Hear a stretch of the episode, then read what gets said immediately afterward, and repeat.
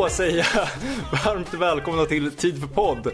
Den första svenska podden om James Bond som är podd 100 om James Bond. Här är det fest. Och jajamän, och här för att firas är jag, Emil, och vilka då? Ja, det är Otto som vanligt. Det är Rickard. Emanuel. Och Anton som ovanligt.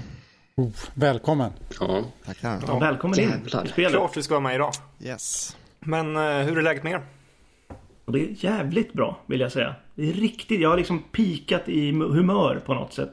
Över alla de här hundra avsnitt. Jag tror att det är det bästa målet jag haft i något avsnitt. Och det är ju, så, det är ju som sig bör ändå. Och då svarar du alltid. Ja, alltså du svarar alltid. Ja men, jo men det är bra. Aldrig någonting annat. Jo men det är bra. Och sen ibland säger du, jag mår som jag förtjänar, alltså bra. Jag vet inte hur många gånger du har dragit det de senaste hundra avsnitten. Nej, det är sant. Det är sant. Men det här är, det här är någonting nytt känner jag. Det här är, det här är en nivå ovanför det på något sätt. Oj. Det känns som att jag har gått liksom runt och varit glad hela dagen. Över att det är så här 100 avsnitt, kul, Anton ska vara med. Det är mycket som vi har planerat i eh, avsnittet. Det det bra humör. Riktigt bra humör. Kan bli kul. Det är gött att leva igen helt enkelt. Det är riktigt gött att leva faktiskt. Och det är ju sjukt. Alltså, tre, har vi haft, vi kanske haft så här långt eh, uppehåll förut, men tre månader känns... kä- Det var länge sedan man satt framför den här mikrofonen. Alltså. Så är det ju. Eh, så det, är- ja, det är bra här med. Det är, hösten har rullat igång. Jobbet går på högvarv igen. Till skillnad från våren som var helt avslagen. Eh, så att eh, ja, nu är det full rulle och det är skönt att vara igång igen. Ja, jag kan bara säga detsamma. Det, det här var det första riktiga höstdagen faktiskt. Jag gick till jobbet i morse och fy fan vad det var kallt. Så jag drog på mig rocken för första gången i den här hösten. Och man kände så här riktigt bitande kyla. Och då var det inte så skönt att komma på jobbet visserligen. Men det var skönt att göra grejer och liksom veta att man har den här podden framför sig. Um, så jag har liksom så här gradvis gått upp i humör under hela dagen. Så nu känns det riktigt, riktigt bra. Men sen att det är liksom tre månader sedan vi poddade. Det känns det inte som att det var. Jag tycker det var nyss vi poddade om vad vi nu poddade om senast. Men det känns som det var nyss i alla fall. Eh, Michael Apted och lite annat smått och gott. ja, vad det nu var. Men det är otroligt vad fort den här sommaren Ja. har gått.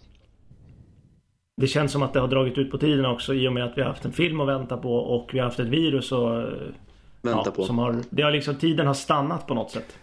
Ja, nej, men det känns eh, jävligt gött att vara, vara igång igen. Alltså, jag skulle säga att eh, rent allmänt så känns det väl lite sådär liksom. Det, ja, det är en sommar som inte har varit sådär jättemycket att hänga i julgranen där. Ja, men det är virus som härjar. Egentligen skulle jag vara i Köpenhamn idag och dricka öl, men det blev ju såklart inte av på grund av viruset. Så då får jag sitta och podda istället. Och det, behövs väl. Kan man eh, tänka på det istället för vad man skulle ha gjort istället? Ja, nej men det, um, det känns jävligt kul att vara med. Det är lite nervöst känner jag. Ja, Men vi var alla tre, eller alla fem. Varför säger jag alla tre för? Vi var, vi var alla fem nervösa innan den här podden känns det som. Jag vet inte Det- varför. Men det blir något sånt där pirr när det är något lite högtidligt typ. Så Mm. att, Mm. Men eh, ja, nej, men vad ska man säga? Jag känner typ likadant med höst. Det, nu har hösten verkligen kommit igång på allvar och ja, jag vet inte, plugget har satt igång, allt sånt är igång och nu börjar podden så att nu, nu är höstsäsongen igång. Så att det, ja, vad ska man säga? Jag måste säga det nu att när vi körde igång till er lyssnare, vi brukar ju inte lyssna på introt och sådana där grejer när vi spelar in, men vi gjorde det för första gången nu. Och när man hör vårt intro och vi ska börja spela in vårt hundrade avsnitt, jag fick lite gåshud faktiskt. Ja, det här var- jag, vill- jag, vill, jag vill nästan likna den här känslan vid när biomörkret infann sig inför Spectre. När du och jag Emanuel satt och höll handen och var lite nervösa. Ja, och så såklart är det vi två som slår på den stora trumman när det kommer till sina små grejer. ja, absolut. Sen kom också den låten. Ja, Ja, herregud. Ja, men det ska, ska vara lite spän, eh, spänt. Man firar bara 100 avsnitt två Ja. gånger. Eller vad är, det Bond hade sagt? 100, 102 avsnitt, 102 gånger. Ja. Ja. ja, det är för mycket. Det blir för krångligt. Men det har ju hänt lite eh, när det gäller No Time To Die sen senast. Och eh, egentligen, eh, det mesta hände egentligen förra veckan. Då, då hände det väldigt mycket efter en lång tystnad. Vi, ja, Verkligen. eh, ja, vart ska vi börja egentligen? Ska vi börja med postern? Det tycker jag. Det var så det började, tänkte jag säga. Ja. Eh, alltså jag tycker att postern är sådär. Alltså bil- bilden är, är jävligt snygg. Eh, och det är väl det som gör, eh, räddar posten lite. Men jag tycker någonstans att man måste ha högre krav än att det bara är en snygg bild på, på den som spelar Bond. Det måste vara någonting mer för att jag verkligen... Jag vet, det, det känns som att också att man har blivit van med att postrarna under Craig-eran känns sådär. Så då blir det bara en snygg bild så känns det bra, men jag vet inte. Det, man, man kanske har sänkt sina förväntningar för mycket. Så... Ja, så... Min första reaktion var yeah. Alltså verkligen plötsligt kom det en poster från ingenstans. Där det stod mm. november på det var verkligen så här yes. Jag blev svintaggad. Eh, och nu när det gått en vecka, eh, lite drygt. Och jag tittar på den här postern så bara ja. Det är en poster. Alltså lite som du är. Men alltså, det, det är det liksom gamla vanliga. Det är Craig. Förvisso en lite cool bild på honom. Men så är det en svintråkig bakgrund. Ja. Men normal stor text. Till skillnad från de förra ja. posterna. Det är inte en eh, Instagram-poster för en gångs skull. Nej, verkligen. Nej, jag tyckte den var riktigt... Eh, det var nog också... Jag tyckte den var riktigt snygg till en början. Och den är ju liksom... Just för att den har... Det hade varit tyst så länge och så damp det här ner framför den liksom.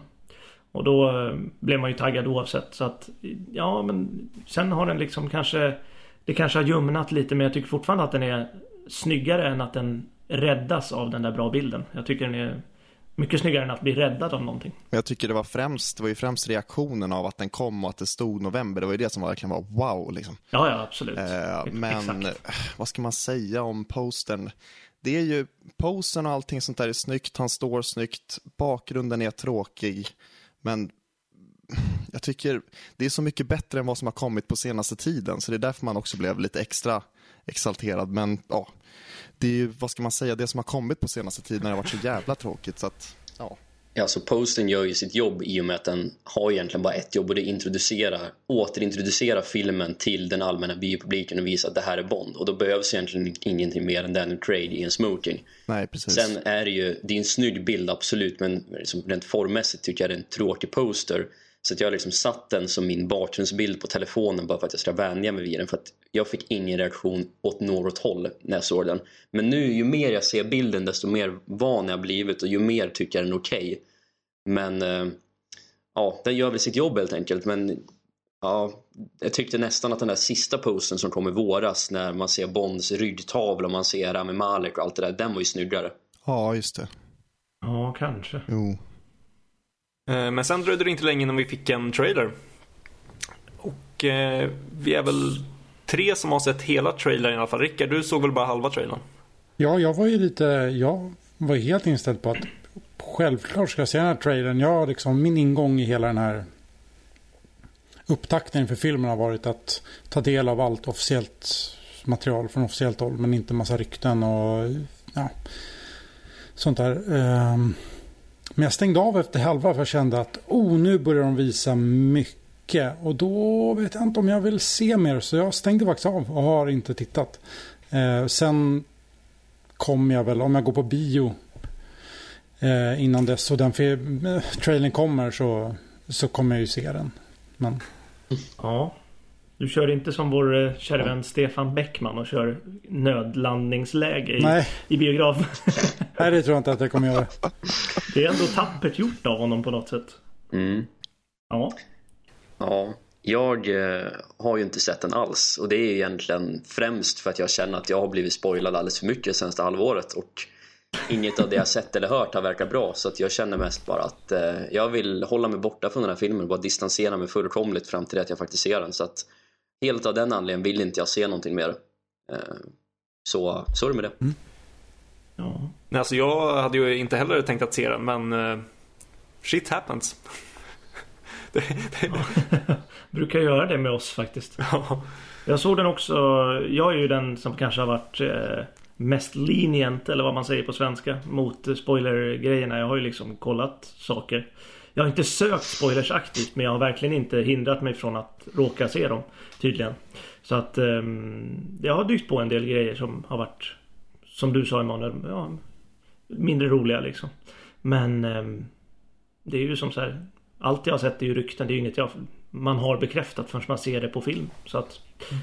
Det är bara man får tänka bort allt som rykten och sen får man gå in med en, försöka få in med en fräsch hjärna istället för en fräst hjärna. När man ska se filmen. Så äh, jag såg den och jag tyckte den såg bra ut.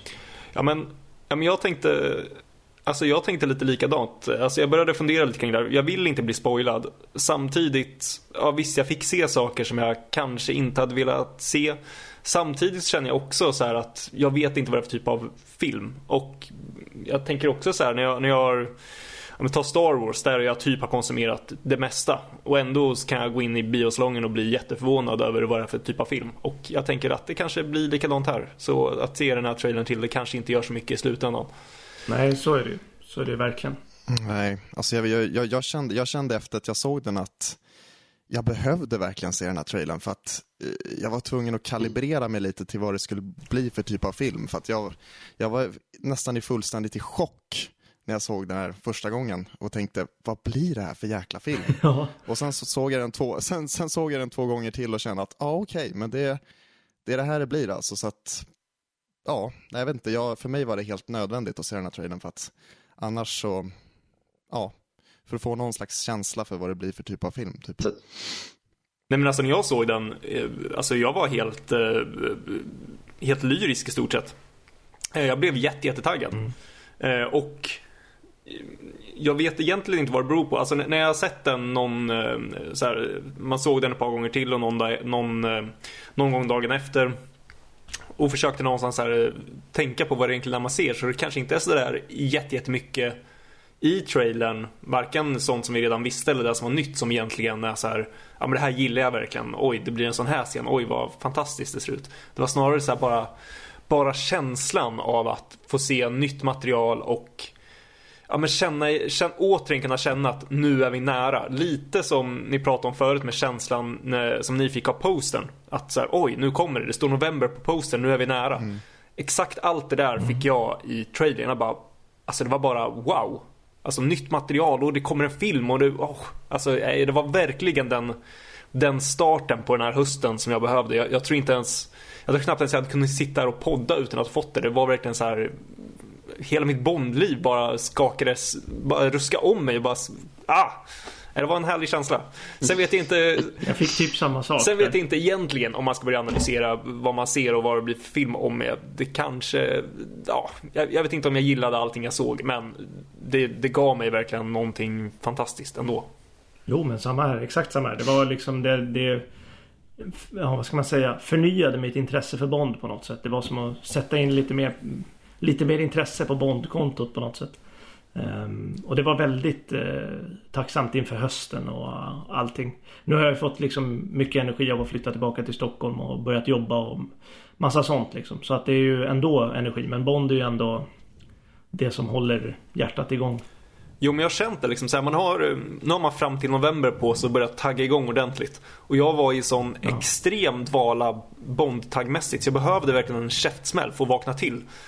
Och sen nu kan jag liksom långsamt börja bygga upp en, eh, en mera ordentlig grundhype inför, eh, inför filmen. Och börja liksom, där podden mm. kan vara en del av det och det ska bara bli, nej, det ska bli gött att gå in i den här poddhösten. Mm, verkligen. Det jag också gillade med, med trailern just och förra trailern faktiskt var ju att man fattar ju fortfarande inte vad filmen handlar om. Vilket man ofta gör av trailers annars. Nej. Det var nästan ännu värre i den här trailern skulle jag säga. Ja, verkligen. Det känns som att, som jag sa, att Cary Fukunaga har liksom tagit han har klippt ut klipp ur filmen, lagt dem i en tombola-maskin och bara vevat runt.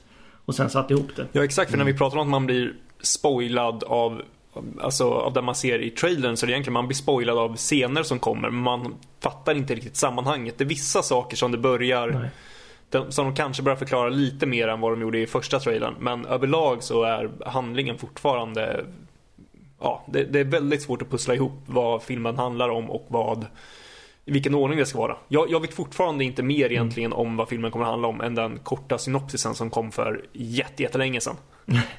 Mm. Nej, det är ju typ det. Och det, det, då får jag verkligen lyfta patten och bara skitbra jobbat med trailern utifrån den synvinkeln. Det tycker jag är otroligt att det är. Ja, nu när vi spelar in så är det nästan precis på dagen två månader till filmen förmodligen kommer. Säg ingenting, håll käften. Eh, men just tanken, jag tänkte om man backar tillbaka två månader, ja men då är mitten på juli så att, menar, kommer den så är det jävligt snart och jag känner mig inte riktigt redo för det. Det är som att skaffa barn, det bara kommer sådär helt plötsligt. Ja, det får hoppas att det inte är. Exakt, det kommer helt plötsligt när det alltså, Det finns, det finns ingen, perfekt, ingen perfekt tid att skaffa barn. Det bara, nu får man ta den när den kommer liksom. Lite så är det. Ja, nej. Eh, nej, vad säger ni? Ska vi ta och hoppa in i en faktautmaning?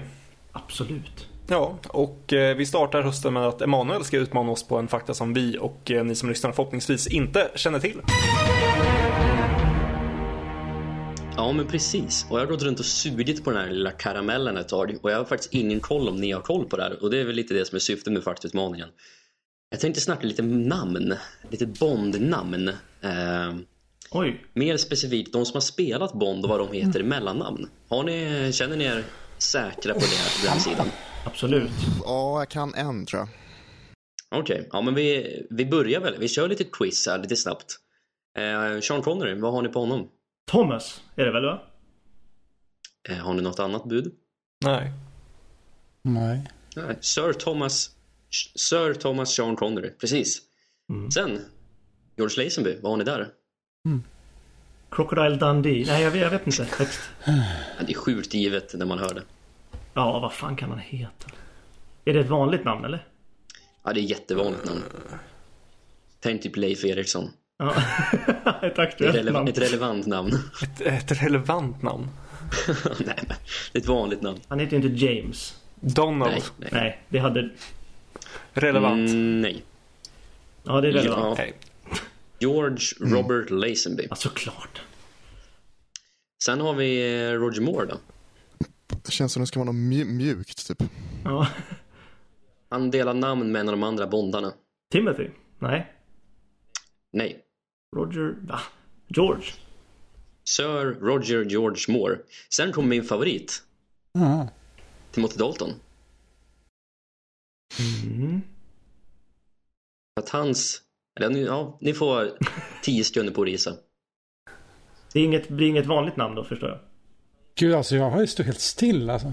Hans initialer är samma initialer som hans första Bondfilms initialer är. Oj!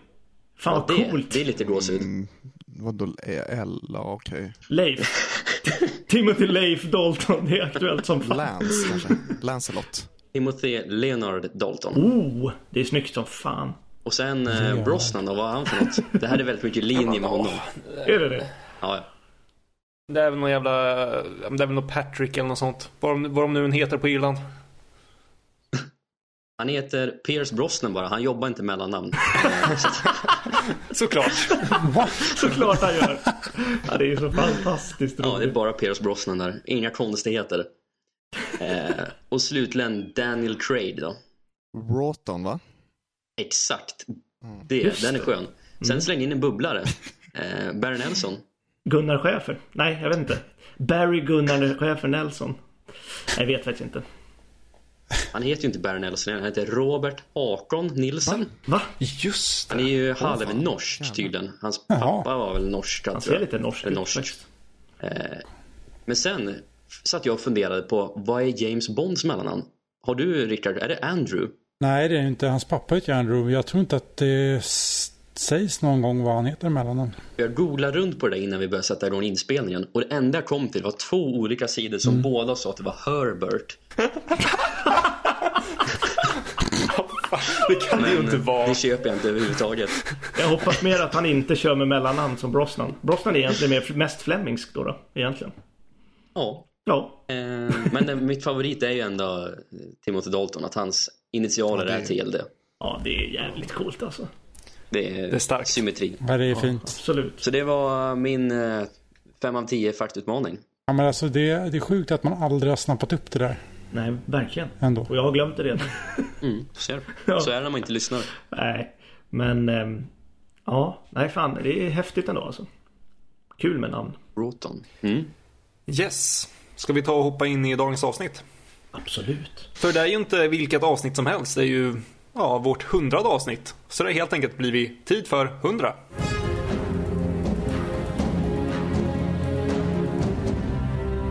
Ja, och eh, hur ska vi fira 100 avsnitt? Jag vet att Otto har förberett någonting. Ja, jag tar väl den bollen. Det är ju så att ehm, Ja, alla har väl varit med i ett quiz förutom du? Ja, Anton har inte varit med va? Nej, precis. Men Anton har inte varit med. Jag tänker vi fyra som har varit med i podden. Men ehm, ja, Anton och Emil då. Så ehm, ett litet quiz helt enkelt. Och jag har ju pratat om det här förut att Rickard kommer ha en liten fördel. Och då kan man ju förstå vilken sfär vi jobbar i. Mm. Men det är ett litet musikquiz. Men det är inte vilket musikquiz som helst utan det är klassisk musik i Bond-filmerna. Oj, jävlar. Herregud. Oj. Och det är inte så här vem har skrivit det här utan det är helt enkelt vilken film är de här klassiska styckena med i. Oh, mm. Det är i och för sig spännande. Um, så det hjälper inte att veta när Bach var född eller när Rachmaninov skrev sina pianostycken. Och uh, reglerna är ganska enkla. Det är, jag kommer spela lite, inte hela stycken såklart för då skulle vi sitta här ett tag. Men jag kommer spela lite delar av klassiska stycken. Gamla som nya som har varit med i Bondfilmer. Flera filmer är med flera gånger så att ni inte tror att det är en per film eller någonting sånt. Och eh, det är ett poäng per eh, mm. film, per fråga. Och eh, alla får svara. Så att ni kan ju passa på att anteckna någonstans. Och sen har jag en utslagsfråga sen om det är jämnt mellan några personer som är otrolig. Bara filmerna som ni ska veta. Och inget, jag kör inte med pluspoäng eller något, det, det är värdelöst. Okej, okay, så okej, okay, bara, okej, okay, ja, då förstår jag. Ett, ett stycke, en film. Vissa filmer förekommer Vissa filmer förekommer kan jag till och med säga flera gånger. Ja, och Vilket det, ni förstår såklart. Och det är bara ja. filmen vi ska svara på? Ja. Yes. Vi ska inte säga bla bla bla av bla bla bla. Nej. Till exempel. Okej. Okay. Eh, och det är ett poäng per svar. Eh, så att vi kan väl börja lite eh, enkelt då. Ni får hojta om ni inte hör någonting så får jag väl spela det igen eller något. Och ehm, Anton är ju en mästerklippare så att det här, när ni hör det, lyssnarna, så kommer ni tycka att det låter väldigt tight alltihop. Eh, men första stycket då. Säg till om det är för högt, men det tror jag inte. Vi kör. Är ni redo? Har ni några frågor? Ja, nej, ja, nej. nej, redo som fan. Nu kör vi. Redo? Okej. Okay. Alla är redo att anteckna. Så skriv ner en film som det här stycket är med i.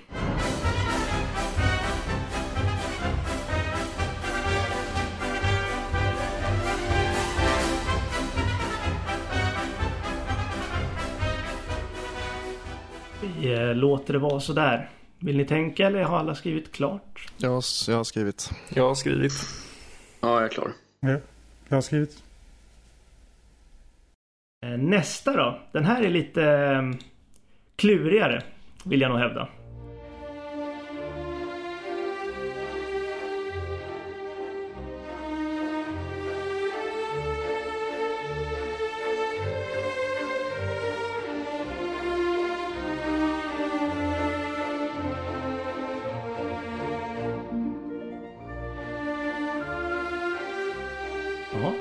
Klurigare kanske.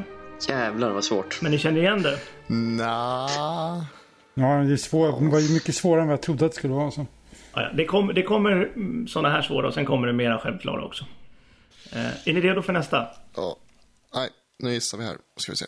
Ready? Ja. Ready? Då kör vi stycke nummer tre, en liten bit.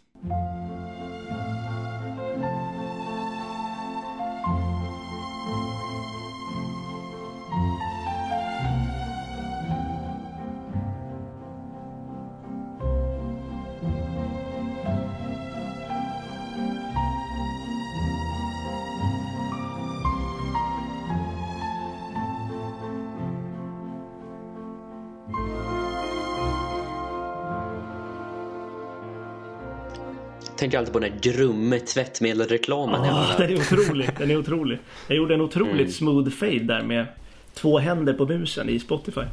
Um...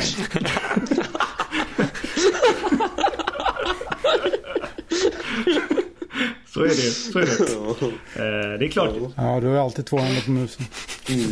Det är klart jag gjorde det. Um, och en i munnen. Men um, vi ska se. Den var lite lättare hoppas jag.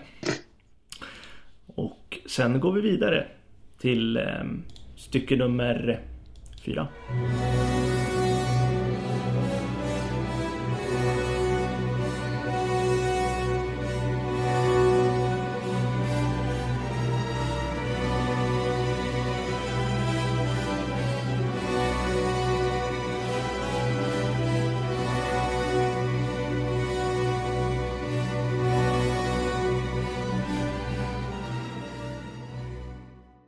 Jävlar vad frustrerande. Är det där med i en Bondfilm?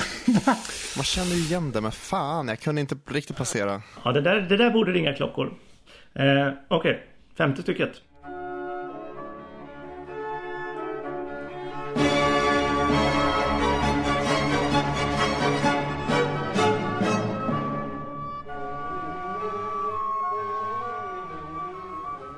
Ja, jag är klar. Ja, jag är klar. ja, jag är klar. Ja, jag är inte... Åh, fan. Nej, jag vet inte. Då kör vi vidare. Tar vi eh, stycke nummer eh, sex.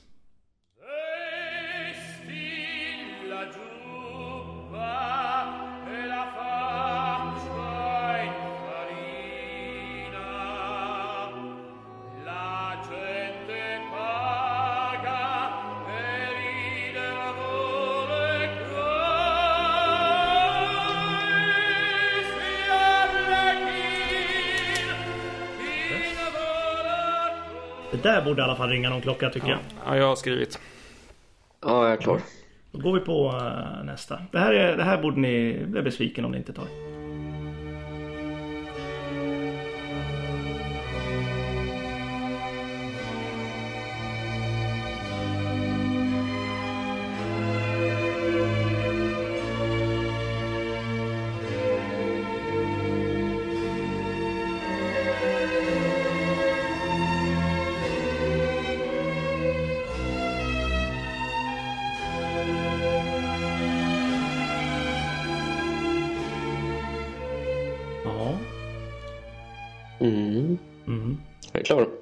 Ja, samma. ja. Bra, bra.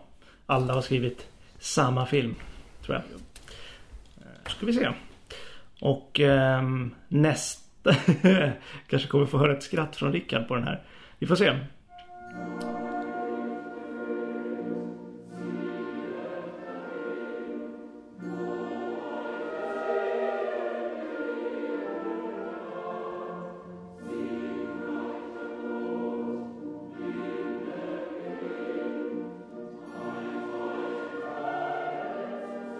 Varför skulle jag? Jag fattar ingenting. Nej, jag ska, jag ska också säga det. Viss, vissa av de här ehm, stycken de förekommer ju inte exakt i de här tappningarna. Det är ju såklart att det inte...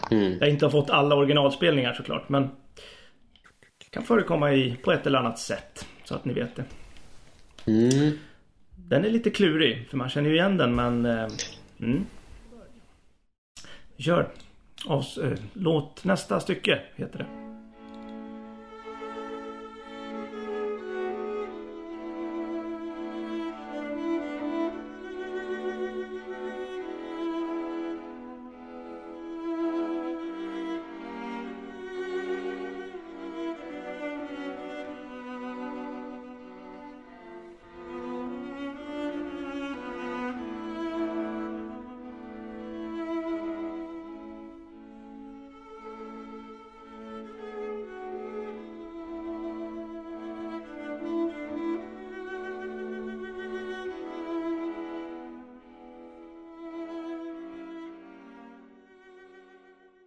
Var jäkligt knivigt alltså. Mm. Okej. Nästa då.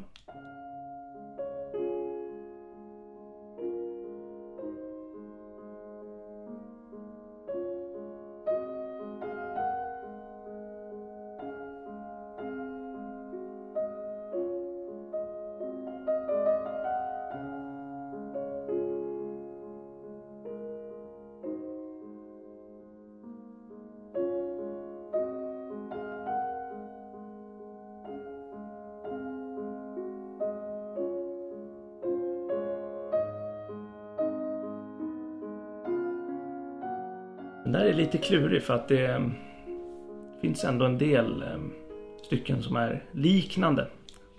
Som är med längre fram. Mm. Eh, Har ni skrivit någonting? Ja. Yes. Ja. Jag är klar. Japp. Och eh, går vi på nästa.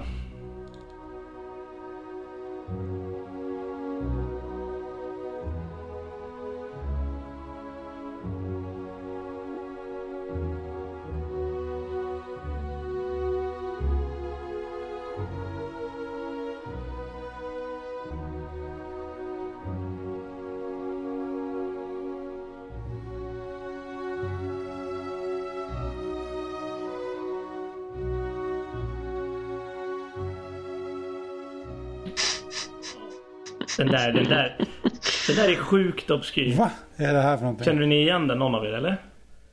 Nej, det här. Ja, Den, den plockade jag. Gjorde du? Äh, Gjorde du på riktigt? Ja, ja. Jag är fan imponerad av det. Jag tror det i alla fall. Ja, jag, jag tror att du gjorde det också. Ehm, jag kommer ju gå igenom svaren sen såklart när vi, när ni svarar. Jag har ingen aning. Ja, vi går på eh, nästa.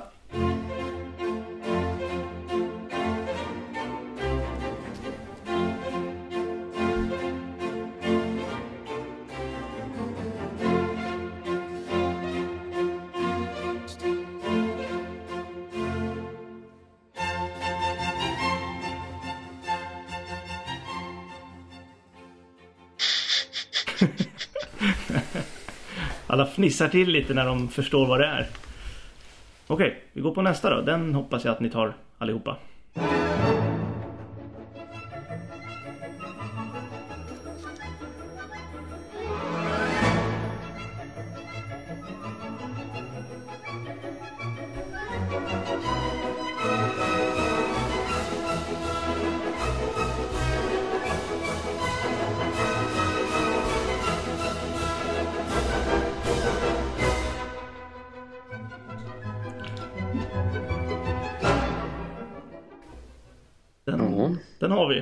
Man säga? Den har vi i lådan. Nästa stycke kommer här.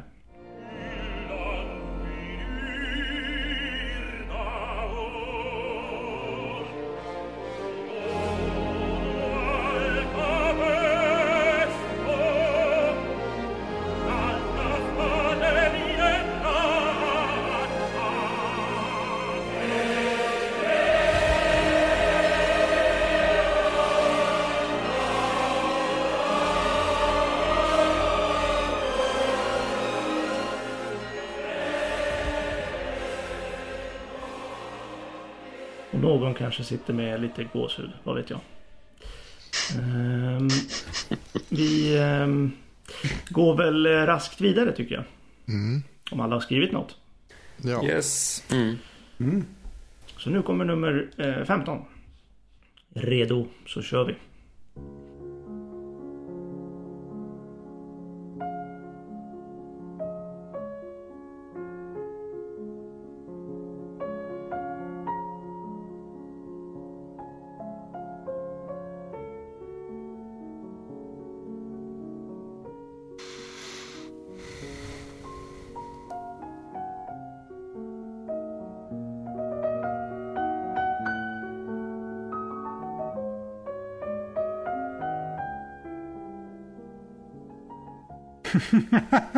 Vad skrattar du åt Rickard? Ja, jag kom... Nej, jag bara... Men... Alltså, jag skriver ju samma på alla. Typ. Rickard Okej. Mm. Okej. Nästa då.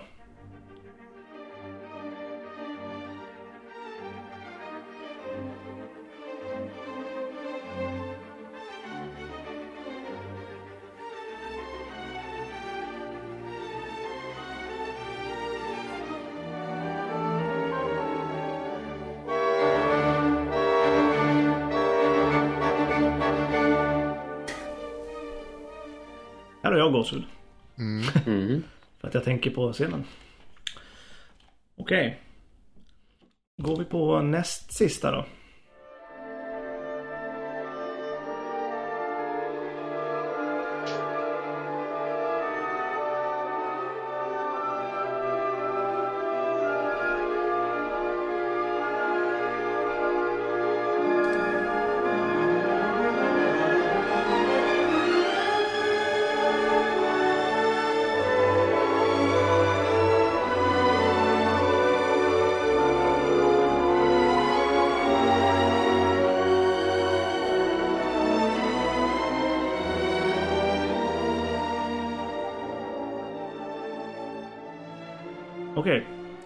Den sista, den här, eh, den här måste man ha koll på för att liksom ens fatta att den är med. För den är, den är lite, den är en av två som är lite obskyrifierad i, i filmen och ligger väldigt i bakgrunden kan jag säga. Men för ni känner ju definitivt igen stycket men eh, ni kommer ju säga VA? Om ni inte vet att den är med där den är med. Så vi kör. Sista stycket nu då.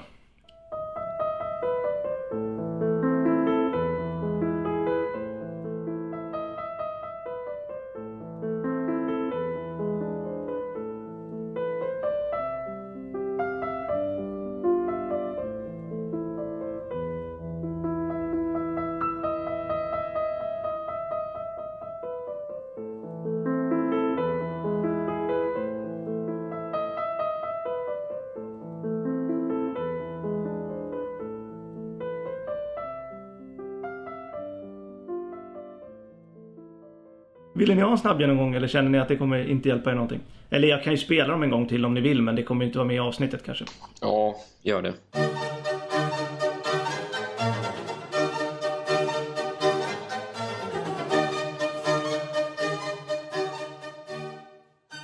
Ehm, första stycket.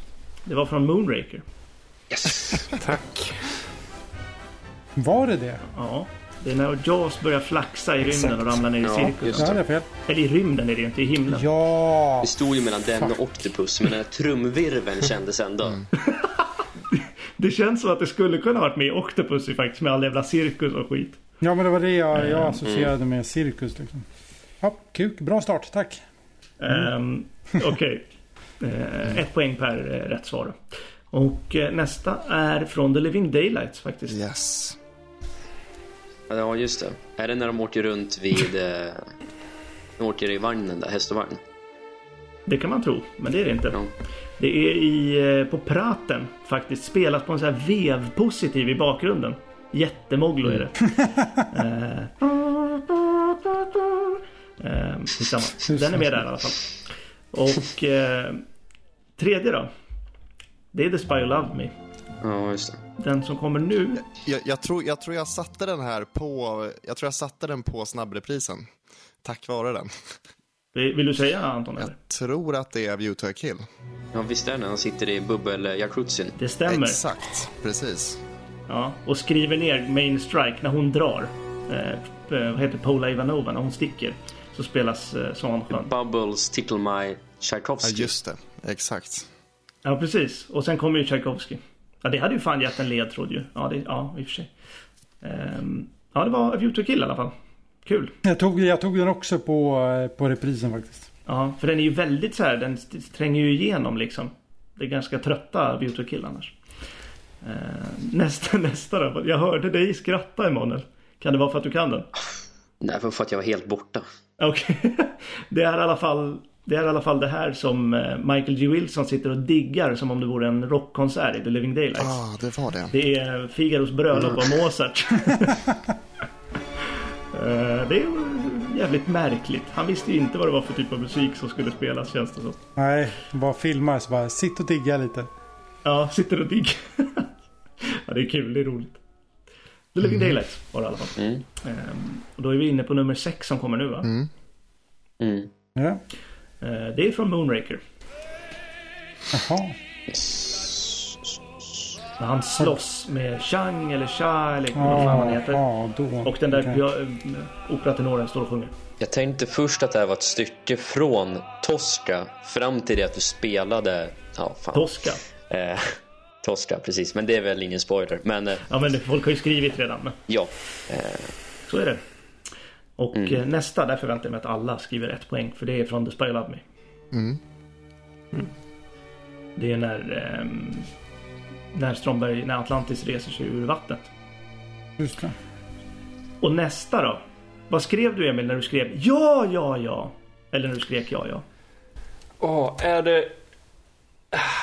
Fan, är det den? Är, det, är vi på en... eh, Är vi på vatten? Jag har funderat på om det var bröllops, eh, bröllopsmusik. Eh, det är ju bröllopsmarsch. Rickard, hjälp mig. Det är Wagner som har skrivit den från början. Live and let die. Det är Live and Let Die. Tack! Ah, snyggt. Bra George jobbat. Martin slänger in det i båtjakten. Åh jäklar, det har jag aldrig Det är tänkt på. så jävla konstigt. Är det med i filmen eller är det bara på soundtracket eller tvärtom? Nej, jag tror att det är med i filmen. Det är bara att det är massa ljudeffekter däremellan också. Ja, okej. Men, men den, den är ju med i License to Kill också va? I pre-titeln. När de liksom går in i kyrkan. Precis. Ja, det är den ju fan. Har ni skrivit License to Kill får ni Ja. poäng där också. Jag skrev LT2. Ja, du gjorde det, ja, men då får du ju poäng. Det tycker jag absolut. Ja, det är klart du får poäng. Det är ju, den är ju med där. Eh, vi går vidare då. Och det här var från The Living Daylights. Det är när Dalton sitter och lyssnar på eh, Kara när han kommer till Bratislava första gången. Mm, just det. Eller andra gången egentligen då tekniskt. Men, Jäkla fin scen alltså. Ja, Åh. otroligt bra scen. ja, den är otrolig. Han sitter där och njuter. Timothy Leonard Dalton sitter där och mår bra. Eh, nästa då, det var Moonraker igen.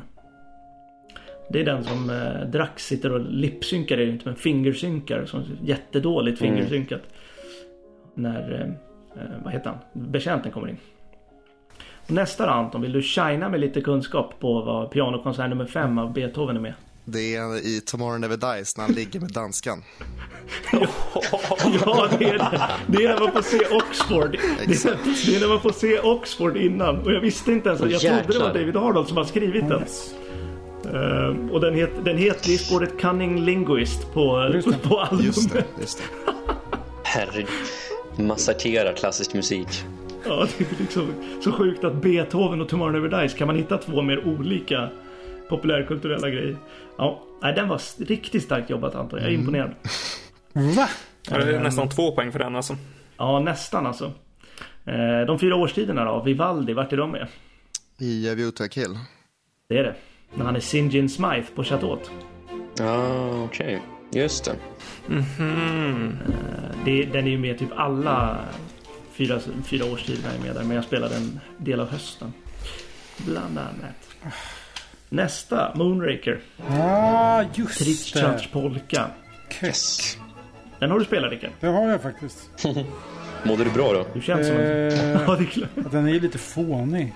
Så jag mådde nog inte bra. Den påminner ju om den där vedervärdiga scenen. Jag blir, så- jag blir så arg. det är kul. Nästa då Emanuel, så att du fick lite gås, gåshud. Det får man alltid, absolut. Alltså Tosca är ju en fantastisk eh, opera. Det är det ju. Bra stycke. Eh, det var Quantum of Solace alltså. Och eh, sen har vi nästa stycke, pianostycke också. Det var The Spy You Love Me. Ja. Okej. Vad, vad spelas det någonstans? Nu har jag till och med glömt var... Nu måste jag fan lyssna på den. Vänta. Nej, just det. Förlåt. Det här är ju det som spelas när ehm, ehm, Bond ser um, handen ligga där i, ehm, Mm. i ehm, början. Ja. Eller i, när han är Robert Sterling. Det som jag nämnde i början var ju eh, när... Ja, skitsamma. Det som jag nämnde som nummer tre var när de Atlantis stiger upp. Strunt samma. Eh, tredje, sist, tredje från slutet nu då. Då är det The Living Daylights. Efter titelsekvensen. Så är de i Bratislava och lyssnar på Mozarts 40 symfoni. Det är så fruktansvärt ikoniskt. Det är det som synkar ihop med TLD för mig. Ja, absolut. Det här stycket. Absolut. Det stycket överlag är ju liksom... Jag tror jag nämnde det i skolan för något år sedan. Att det måste vara typ mest vida kända klassiska stycket. I alla fall symfoni. Som har skrivits. Alla kan ju nämna. Det var ju fan Nokia-ringsignal på 90-talet. ju. Ja, just det. Ehm, men det är så här, när någon tänker klassisk musik tänker de ju i 9 av 10 fall på den. Ah, 9 av 10 fall är det väl ändå. Papapapam. Så. Vill jag ändå. Ja, okej då. Okej då. 5 av 10 är det här och 5 av 10 är den då. Hälften var. Eh, andra från slutet då, det var ju Moonraker. När Jaws träffar Dolly. Just det. Den, den har alla. Och sista då. Är det någon som har... Vad har ni skrivit på den? För jag antar att ni har gissat i alla fall på alla. Jag skrev Moonraker. Ja, jag skrev Moonraker. Jag skrev The World Is Not Enough. Jag skrev uh, Goldeneye. Oh! Nej, du, du är närmst Rickard. Den är med i License to Kill. Va? Och eh, Okej. den, spelas, den spelas inne i det här ljudisolerade rummet där professor eh, Joe Butcher och eh, Pam Ah, just det. spelas på någon elektrisk typ. Det är typ, eh, vad heter det? Ehm, jag har glömt. Cembalo, typ. Jaha. Fast väldigt processerad cembalo. Och det är Fyrelise av mm. Beethoven. Och den... jag blev helt tagen när jag bara... Fan, det, jag tänkte bara att det var någon sån här, ni vet, klassisk yoga med meditationsmusik. Men sen när jag såg den så bara... Fan, det är Fyrelise! Då var jag tvungen att slänga in den. Fantastiskt. Det är helt sjukt faktiskt. Otroligt. Ehm, vad har vi för poäng på er då? Om ni gör en snabb... Nej, ni får gärna göra en korrekt Jag överräkning. skulle säga att det gick över, över förväntan för mig i alla fall. Ja. Det var... um, Ja, samma här. Kul! Som sagt var, ingen hade en fördel, inte ens Rickard kanske. Nej, jag känner inte att jag hade någon fördel. Nej. Vad har vi för poäng då? Eh, vi kan väl köra i eh, den ordning vi presenterar oss. Det är ju du Emil först. mm. ja, jag hade 14 starka. Åh jävlar! Oh, det är riktigt bra. Det är riktigt bra ju. Svinbra ju. Jag skriver ner det här. Emil, 14. Eh, Rickard eftersom jag inte är med i tävlingen. Starka 11. Ja, nej, tyvärr. Nästa gång Rickard. Emanuel då? 14. Oh, det blir utslagsfråga. Jag var rädd att någon skulle hålla på och jiddra. Eller så går Anton och tar det. Det blir inte, f- jag hade 15. Fan vad starkt. Oj, oj, oj! Nice. Grattis. En liten applåd till Anton. Snyggt. Kan inte du slänga in ett applådljud Anton? Till dig själv. Eller en fanfar eller något. Jag säger det, jag och quiz, Ja, Bond-quiz går inte ihop. Vill ni höra utslagsfrågan ändå? För den är Ja, otrolig. kör. Ja. Vi säger grattis till Anton först. Du får en påse värmeljus på posten. Det känns som att du höjer dig när det blir skarpt läge på något sätt. Ah, det vet fan. Men Så är det ju. hade tur. Frågan är, frågan är kort och koncis. Eh, Men det är poddens totala längd upp till nu. What? Åh herre jävlar i min gud. Och jag har räknat, jag har räknat på det. Det var innan jag fick ett jobb. Så att jag hade tid. Och det är, helt, det är helt sjukt när man tänker på att vi har spenderat så många timmar på att prata Bond. Mhm. Ja, nu, är det bara, nu är det bara fram med miniräknaren. Alltså, ja, vad ska man... Det är ju fan... Ja, det blir typ... Jag vill också kalkylera det här alltså. Gör ett överslag. Man får väl tänka, man får väl tänka ett snitt på hur långa avsnitten är i snitt och sen köra 99 gånger det. Kommer man fram till något som liknar en siffra i alla fall. Kanske. Vi kan väl börja från andra hållet den här gången då. Anton får gissa först. Ehm, jag gissar på 213 timmar. Eh, Manuel då, vad har du på? Då säger jag 240 timmar. Och Ricardo då? Eh, eh, Okej, eh, då säger jag 252. Vill ni, alltså jag har ju räknat in på sekunden så vill ni lägga till minuter Vill ni lägga till minuter och sekunder så får ni göra det. Nej, 252 timmar. Oj, ja. Emil då? Vad fan. Eh, Då säger jag... Vad, vad, kan, vad sa Anton? 213 Emanuel höjde med 240 och Rickard dog 252. Så... Ja, men då säger väl jag 260 då. Bara för att... Mhm. Ja, det är, Anton utklassar i det här quizmomenten alltså. Anton är klart närmst. Eh, det vi har spelat in, eller spelat in har vi inte gjort, men vi har släppt 199 timmar och 10 minuter och 20 sekunder poddmaterial om James Bond. Ja. Helt otroligt. Jag tror att vi nu, just i detta nu, gick in i vår eh, 200 timma. 100 Det- avsnitt och 200 timmar podd. Oh! Fan vad fint. Man poddar, man poddar, bara, man poddar bara 200 timmar. Nya titeln. Ja, men väldigt bra jobbat måste jag säga. Kul att ni ville vara med på det här tramset. Vad jävlar. Och en stor eloge till Anton som vann både utslagsfrågan och ehm, Ja. Tackar, tackar. så är det. Eh, det var sjukt, sjukt starkt jobbat av alla. Jag trodde ni skulle sitta med så här 3-4 rätt och det skulle bli tråkigt att ha utslagsfrågan. Men, Jag skrev Moonraker åtta gånger så att... eh, ja, men det var rimligt. Moonraker var ändå med fem gånger tror jag. Det är inte helt orimligt. Ja, men kul. Jag, eh, jag tackar mig, jag tackar mig själv tänkte jag säga. Jag tackar för mig. Så kan vi väl gå vidare med avsnittet. Jag lämnar över med varm hand till Emil Grön, Grönlund, äh, Grönholm. Ja, grymt. Tack! Och med 200 timmar och 100 avsnitt så finns det ju en del att eh, blicka tillbaka på. Eh, så jag tänker väl att vi kan väl blicka tillbaka lite vid och faktiskt försöka minnas lite våra favoritögonblick. Ja, Vill vi det Ja, verkligen? det är, ja, jag vet inte Nej, fan. skojar. Vi skiter i det. Ja, Det har ju varit väldigt högt och lågt. Alltså jag, vi var inte bra där i början, det vill jag nog bestämt hävda. Alltså. Vi hade ju inte något körschema. Vi kommer på när vi ska summera Dr. No att vi inte har pratat om Honey Rider. Ehm, så att ehm, vi, var, vi, var, vi var lite svajiga där i början. Vi, vi kom väl inte ens på det, vi kom på det efteråt tror jag. Jag tror första gången vi pratade om Honey Rider var i vårt eh, återbesök eh, hos doktorn avsnitt. Så, så var det ju. Egentligen borde det ju självdött där kan man tycka. Alltså första tio minuterna i vår första podd, redan där så skulle det indikerat att vi inte skulle fortsätta egentligen. För att vi ingen, ingen kemi, inget flyt, inget självförtroende. Vi bara... Nej, vi promotade ju, en- vi promotade ju, vi promotade ju en produkt som vi inte själva trodde på där och då liksom. Så var det ju. det låter så på oss i alla fall. Och det gäller inte bara dig Emanuel, utan det gäller alla. Nej men ska man vara sån också, i början så gjorde vi det ju också väldigt, väldigt mycket för oss själva. För att vi ville Jo. få en chans att snacka Bond. Och sen har det väl mer och mer blivit att vi faktiskt har försökt göra någonting som inte är värdelöst. Går sådär. Ja, det går sådär. Ja, Men sen, eh, vi, vi kände ju inte riktigt varandra då heller så att Nej. Det, man, man, alltså, Nej, det var ju du och jag Anton Mm. som kände varandra. Liksom. Det har nog varit positivt att vi har varit fyra med i podden och fem som har varit delaktiga. Eh, Att alltid har det varit någon som är taggad och någon som drar i det. Det är ju svårt att dra i saker själv såklart men när man är fem som ändå någon är taggad ibland och någon är det, blir, det finns liksom alltid någon som drar och det har vi gjort. Det är väl därför det har blivit 100 avsnitt också. Det, var, Mm. det har ju blivit Det har blivit en del eh, gäster också. En del ska jag inte säga men vi har ändå haft med Terry Mountain bland annat. Det var ju Mm. stort. Det, Och eh, James Bond också. är Nere i Nybro. Ehm, så det, ja. Mm.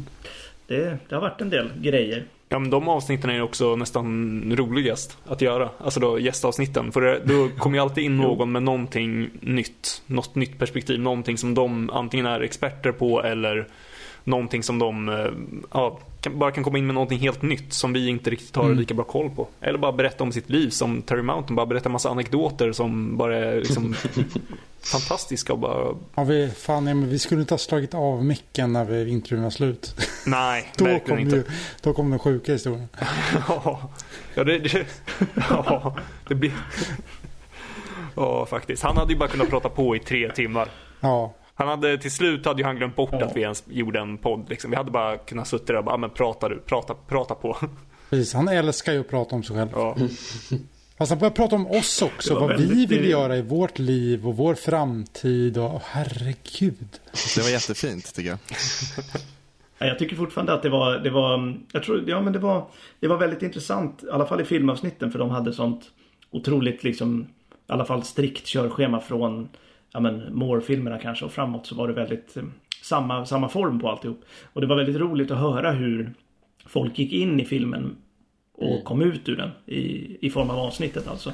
Vissa började ju liksom på kanske ett betyg som var mediokert och sen var det, nej men den här filmen är ändå bra nu när vi har pratat om den. Så inledde många av oss av eh, recensionerna, vilket var väldigt intressant tycker jag.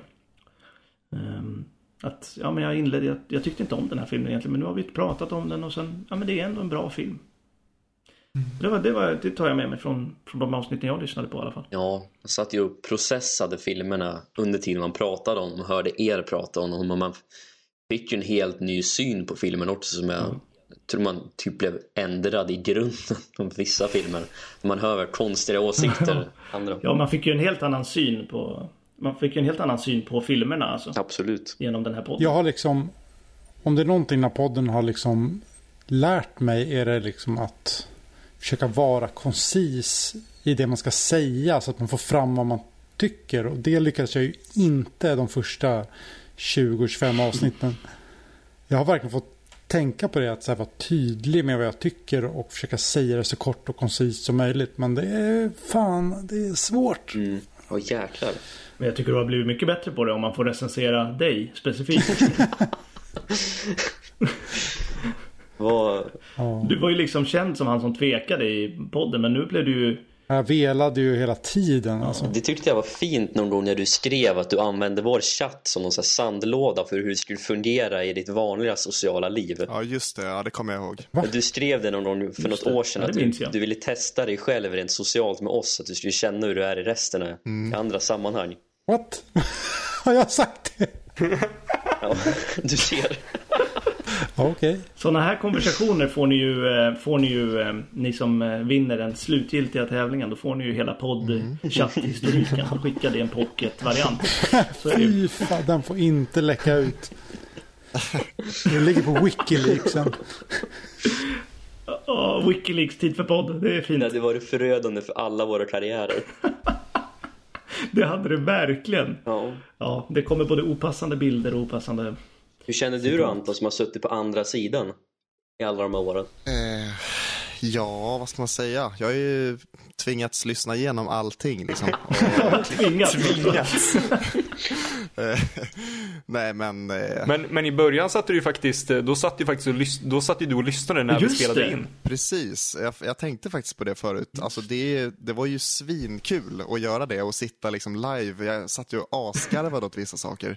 Men sen kom jag ju på, då blev det jävligt tråkigt att klippa poddarna efteråt. För då hade jag ju hört grejerna så att det kändes jävla poänglöst liksom.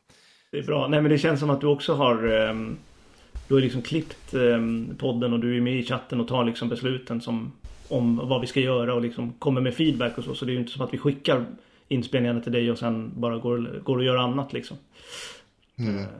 Hösten då?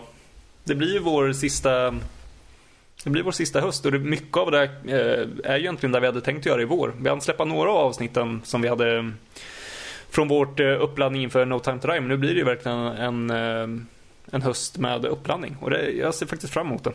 Så det kommer ju bli en hel del fokus på Daniel Craig framförallt sista, sista veckorna innan, eh, innan No Time To Die. Och sen får vi egentligen se, vi har väl lite avsnitt planerade men det finns fortfarande utrymme för att kunna slänga in sånt som vi inte har hunnit prata om. Men eh, efter 200 timmar så vet jag inte, vet inte vad det skulle kunna vara. Det sjukaste är ju också att eh, det här är ju faktiskt vår första timma där vi sitter alla fem i podden. Ja, jäklar. Eller våra första två timmar eller vad det blir. Ja, Vi alla, Och det kommer i avsnitt 100. Det är passande. vad konstigt för att, Ja, det är passande. ja, nej exakt. Det har inte jag tänkt på. Det kändes som att så här, tid för filmteknik att alla var med där, men det var vi ju inte. Nej, Anton var, Anton var inte med live då. Det är första Precis. gången han är med live. För där var ju Anton med som... Du hade ju spelat in ditt segment i förväg. Precis. Ja, det är gjort så speciellt. Så det är ju häftigt att det kommer i avsnitt 100 liksom, inte avsnitt 67 eller något. Det hade ju känts lite tråkigt.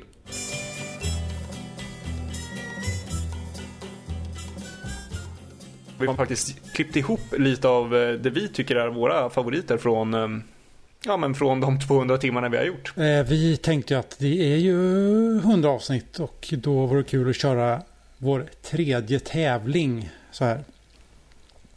Eh, och det kommer vi lotta ut i nästa avsnitt. Och det ni ska göra helt enkelt är att jag är ledsen, ni måste lyssna på hela avsnittet. För att under Best of-momentet som kommer snart så har vi spelat in ett fake-segment som inte finns med i något avsnitt. Vi vill helt enkelt veta vilket av dem det är. Eh, och det skickar ni till oss på tidforpodd.gmail.com eller eh, privata meddelanden på våra sociala medier. Och eh, Alltså inte i en kommentar på inte i en kommentar, exakt. Och absolut inte reagera på den själv heller. Eh, och så ska vi lotta ut en liten eh, hemlig låda i nästa avsnitt. Vad var ni kallar det för? Rickards hemliga låda? Oh vad gåshud jag fick nu! Va? Shit vilken gåshud jag fick nu. när, man, eh, när, du, när du sa hemlig låda så tänkte jag på att de hade ju fan det i Bingolotto förut när Leif Loke ledde. Det kommer ligga grejer i den lådan som symboliserar oss väldigt, väldigt bra, bra skulle jag säga. Inte nödvändigtvis bra grejer. Det är en helt fantastisk låda. Ja, Ja.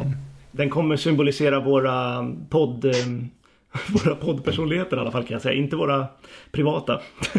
så eh, leta upp eh, fake-segmentet som kommer någonstans i Best of. Så eh, skicka in så har ni chans att vinna hemliga lådan. Lycka till säger jag till er. Ja, lycka till. Ja. Jag kan säga, jag vet inte om jag sa det, det är alltså Bondprylar i den hemliga lådan så att ingen är förvirrad. Ja. Ja, det är Rick, ett bälte från Rickard och det är en vänstra strumpa från Anton. Emanuels underkläder. Kul. Ja, Oh. precis. Yes, nej men eh, som med det sagt så är det väl inte så mycket mer att göra än att egentligen eh, köra igång Best of-segmentet. Så det blir närmre, eller runt en timma med eh, det bästa, ja det vi tycker har varit bäst från de här 200 timmarna. Och eh, live från studion hör ni oss i nästa avsnitt. Så vi får väl dels eh, dra igång Best of-segmentet men också säga hej då till alla lyssnarna så länge. Ja ja, alltså vad ska man säga? Det är helt otroligt att vi har hållit på så pass länge och eh, att, alla, att vi har ändå lyssnare som har varit med så pass länge. Det är otroligt. Man blir ödmjuk av den tanken. Så det är extremt kul och ganska mäktigt att tänka på. Så att vi, nu gasar vi sista åtta veckorna här och gör det absolut bästa av det. Så hoppas vi att ni är med oss sista tiden. Så eh, tack att ni, att ni finns. Tack för att ni har varit med. 200 timmar, 100 avsnitt. Ja, tack verkligen tack för att ni har lyssnat. Eh, 200 timmar och 100 avsnitt är otroligt eh, stort. Kul att ni har varit, velat vara med på vårt pladder. Så eh, hoppas ni är med ända in i mål. Tack allihopa och mot No Time To Die. Nu kör vi. Best of. Filmen börjar ju lite med det här, äh, det som är i första kapitlet på boken med, med Mexiko. Det blir ju, det är det som är, eh, eh, grunden till inledningsscenen kan man ju säga. Mm. Och eh, jag gillar inledningsscenen väldigt, väldigt mycket. Ja, jag, eh, jag tycker det är... Jag sa det när vi tittade på den också, jag tycker det. Att den är topp eh, fem lätt inledningsscener. Jag tycker det är den bästa inledningsscenen. Mm. Med eventuell konkurrens från någon annan lite senare i slutet på 80-talet. Men Ja, annars så är det, det här den absolut bästa. Ja, men jag tycker Den just har att, alla element. Ja, jag tycker just att den, den gör ju mycket, många av de inledningsscenerna är, näst, är nästan för mycket, de som kom sen. På 70 Mm. 70-talet till exempel. Men eh, den här är- blandar liksom perfekt eh, det lågmälda, spioniga, detektiviga, smygiga eh, med eh, lite action liksom. Och inga så här jag, jag älskar stora fallskärmshopp och sånt, men, men eh, det här är, ja, nej, det, är- det är riktigt bra. Topp fem, nästan topp tre skulle jag säga. Alltså jag håller ju inte riktigt med faktiskt. Jag tycker, att, jag tycker att den är bra. Jag tycker att den är bland de bättre, vad nu det ska betyda. Jag vet inte, topp 10 kanske eller något. Men den börjar så fint. Det är snyggt när han kommer och liksom eh, tar sig in i den här byggnaden och sätter på sprängdeg och sådär. Och när han är på baren. Men själva slagsmålet sen tycker jag inte är så bra. Jag håller med. Alltså det, det, alltså det är ju 10 av 10 nästan fram tills att han kommer in på hotellrummet. Och det tycker jag drar ner väldigt dåligt, för slagsmålet är väldigt dåligt. Jag tokdiggar slagsmålet faktiskt. Jag tycker, Ja, jag det, jag Det- tycker det är tokskönt. Det känns som jag har sagt förut om andra slagsmål också. Även om det är kort, det är väl det enda jag kan tycka är lite tråkigt. Så tycker jag att sådana fighter där det liksom är gruff och brottning och inte så här Mm. klockrena slag, det ser mer koreograferat ut nu. Sådana fighter tycker jag är bättre för att då känns, så känns det som att man slåss liksom. Det är aldrig riktigt perfekta, inte för att jag har varit i slagsmål men det, det känns inte som att det är riktigt så här perfekta slag. Och, för i, i dagens fighter blir det ju mer koreograferat, det ser ut som en dans. Liksom. Ja, det håller jag med om. Men jag tycker inte... Jag tycker det här är så jäkla bra. Stolar och grejer och han flyger och han tar tag i hans ansikte. Och, nej, det, jag diggar det. Jag tycker inte det finns något tempo riktigt i slagsmålet. Det är. Ja, men det, är det, det är det jag gillar också. Jaha. Ja, jag, ty- jag, nej, men jag tycker det, det, det är det jag gillar. Jag gillar när det är lite dödtid i, inte dödtid, men när det är lite liksom segare fight. Inte som slutfighten mellan Bond och Oddjob, men den kommer vi till sen. Men den här fighten, nej, den är bra. Den är kort, just kanske bra att den är kort då, när den har lite dödtid.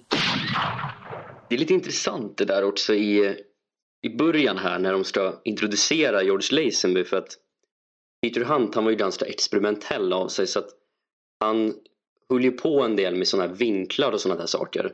Eh, så han öppnade upp linserna och försökte introducera Lazenby på ett lite nytt sätt och han använder ju sån här halvdubbelbild. Och det gör han ju liksom för att göra Lazenby mer intressant och det är ju det är lite till skillnad från vad John Glenn gjorde som, som inte är så experimentell. Han, han körde ju såna här dubbla helbilder på Timothy Dalton till exempel när han introducerade honom. Um, men här just när man öppnar upp vinklarna mellan så här 30 och 45 millimeter i kameran då, då blir det sån här intressant dissonans mellan de halva dubbelbilderna och då tänkte Peter Hunt säkert att man inte riktigt vet vem George Lazenby är, om han är Bond eller om han inte är Bond och sådär. Eh, är det något ni har tänkt på då eller? Alltså, jag, alltså jag, jag kan ju ingenting om, om filmteknik men när du, när du säger det så ser man det verkligen framför sig att det är något helt annorlunda i just Lazenbys introduktion mot kanske egentligen alla andras. Eller? Ja, Ja, kanske. Jag är inte heller så bra på det där med filmteknik liksom och ob- Nej. objektiv och linser och Ja, för det är ju- sånt. Jag hade aldrig hört talas om Nej. det där förut. Men alltså det enda, det enda jag ser när jag ser eh, filmen det är ju Lazenbys dubbla haka. Ja, det är sant.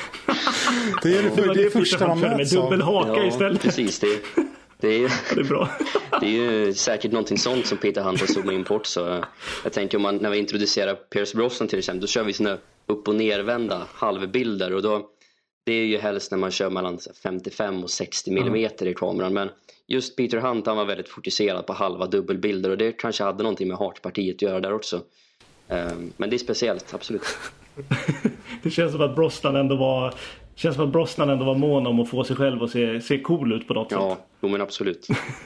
Fast om någon haka ska styra fotot så är det Lazenbys.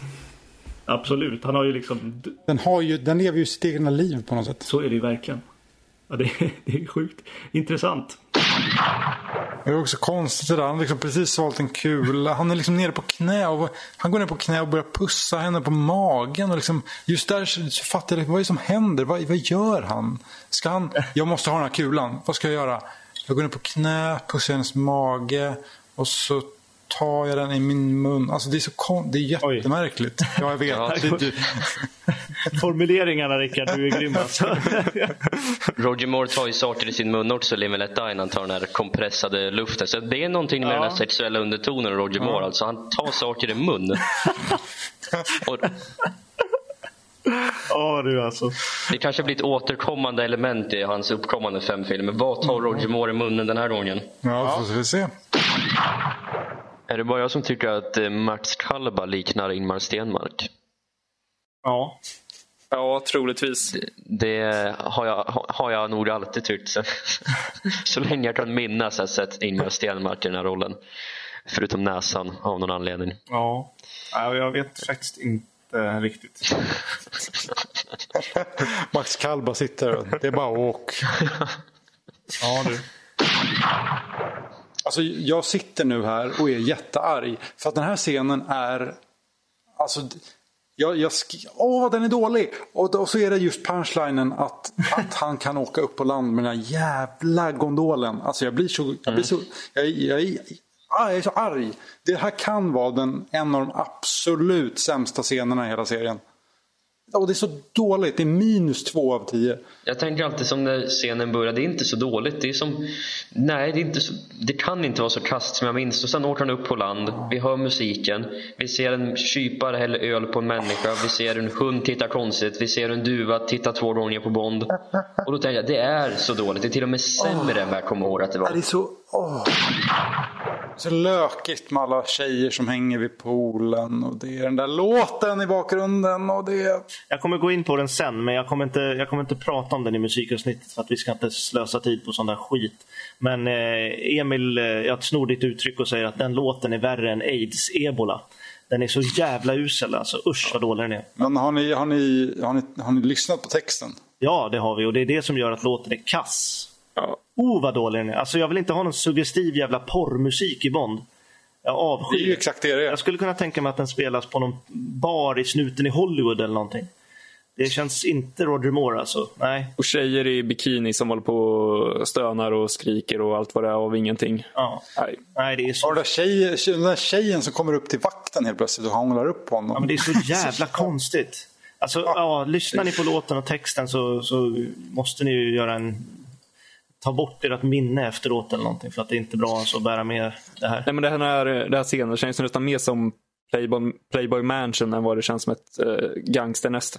Ja, ja, definitivt. Alltså, det är alltså kontroversiellt om jag säger att jag tycker det här är filmens bästa scen. Ja, det är det verkligen. Okej, ja, jag trodde det var en en allmänt omtyckt scen. Jag gillar just att Bond är ensam och eh, Alltså, Va? Nej! träffar på Gonzales, ser lock. Men han tar ju ett parasoll! Han flyger ju för fan som Mary Poppins för helvete. Jag, tycker, jag ser inget fel med det. Jag tycker det är som ändå, ja det finns inga gadgets, tar hon det som behövs. Jag vet inte, han, som, han i röd kostym som sen åker ner i pressen. Jag, när jag var liten tyckte jag han liknade Morgan Alling. Anledning. Vilka jävla konstiga. Oj, oj, oj. Man ser liksom Ja, det- Aftonbladet löper Morgan Alling död i Ja, tidningspress.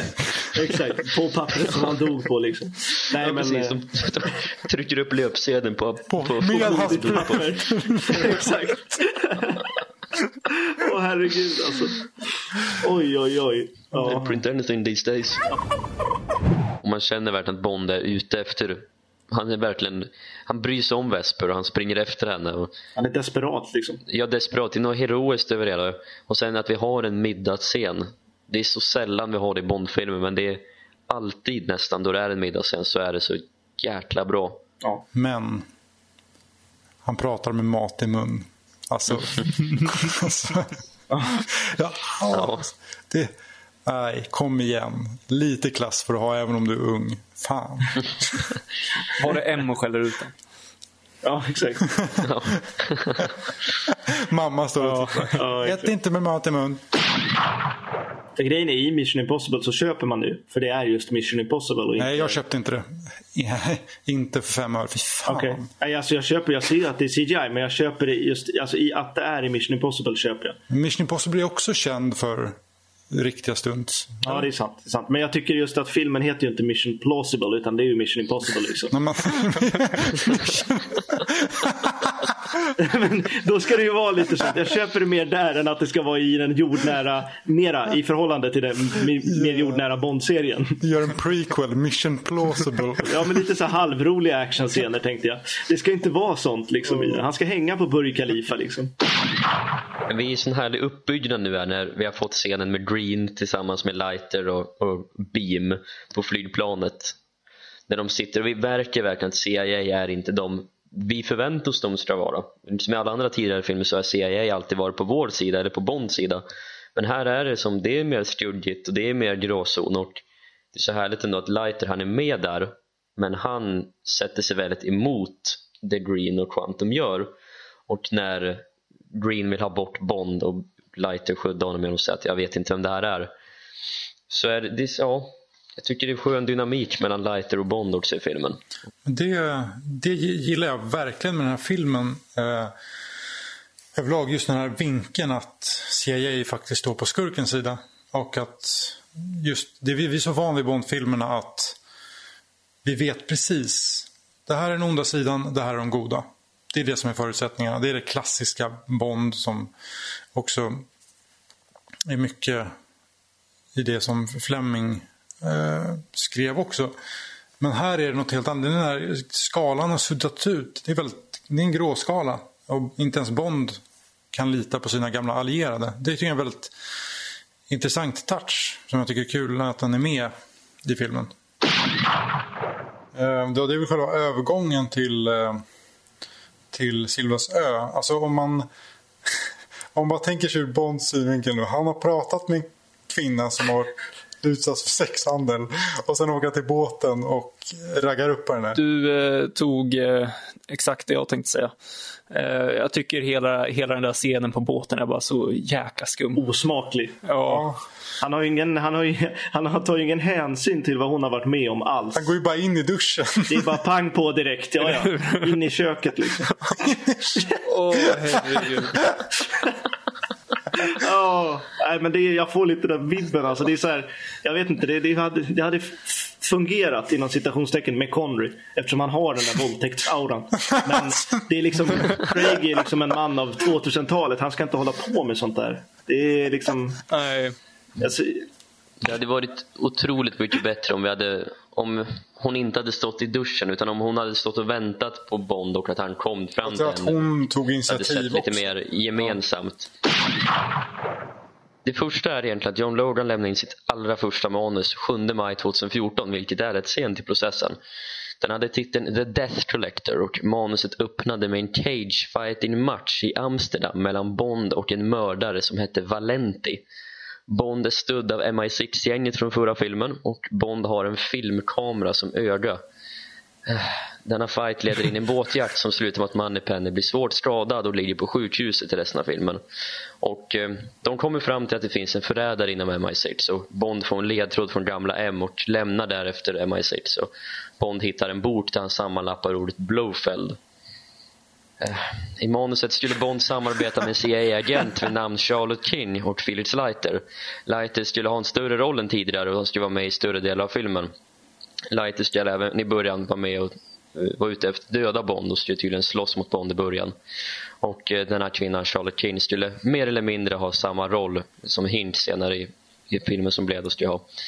Den här Charlotte King skulle dansa med Bond och sen få ett ärr i ansiktet av Bonds skida efter en skidjakt i Österrike.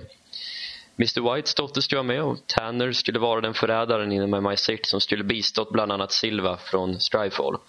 Detta skulle uppdagas efter en lång process som löper genom hela filmen där alla egentligen är misstänkta. Det skulle sen visa sig då när Tanner är förrädaren att han skulle bryta ihop och börja grina och skjuta sig själv i huvudet.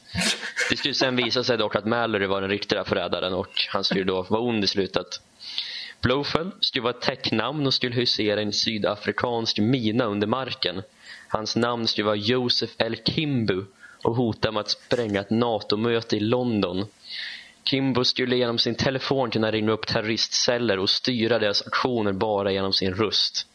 Och Kimbo skulle på något sätt vara ja, involverad med Hannes Oberhauser under något stadie i hans barndom. Det, på något sätt så försökte de få in att den här Kimbo hade mördat Ponts föräldrar och allt det där. Um, så ja, och det här manuset, det blev väldigt kritiserat. Dels för att det var väldigt rörigt när man läser igenom. Det var en väldigt kort sammanfattning men när man läser det så är det helt oförståeligt att Logan fick lämna in ett sånt här manus så pass sent i förproduktionen. Och eh, MGM och Sony och E.ON hade egentligen väldigt många synpunkter på det här. Och eh, han började om med manuset egentligen under sommaren 2014. Började om helt från start. Och i det utkastet så började filmen finna sin form lite mer. I utkastet figurerade en viss Heinrich Stockman och hans flickvän Irma Bunt. Stockman skulle jobba inom MI6 och påstås ha en gammal relation till Bond och ligga i bakgrunden och störa honom under filmen.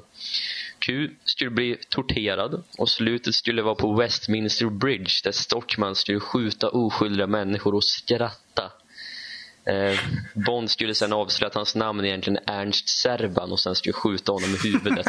Alltså vad är det för jävla... Vad är det för något? Det låter som att du hittar på det jävligaste du kan. Liksom. Ja. Så, ja, det är så otroligt. Serban. Ernst, Vad är det för inte, ens jävla... Ernst, inte, inte ens Blowfield utan det är Serban. Ja. Det låter som någon, någonting som de har typ behövt copyrighta bort i något dåligt Bondspel eller någonting. Ja, Vi får inte använda eh, Ernst Stavro Blowfelt utan vi använder Ernst Serban istället. Det är det absolut sämsta jag har hört. Åh herregud. Eh, Det skulle visa sig att denna Ernst Serban skulle ha haft hjärtproblem när han var liten och han skulle Alltså, under en flashback-sekvens ligga och gråta på sitt rum när Bond spelar kort med sin, med sin pappa, Hannes Oberhauser.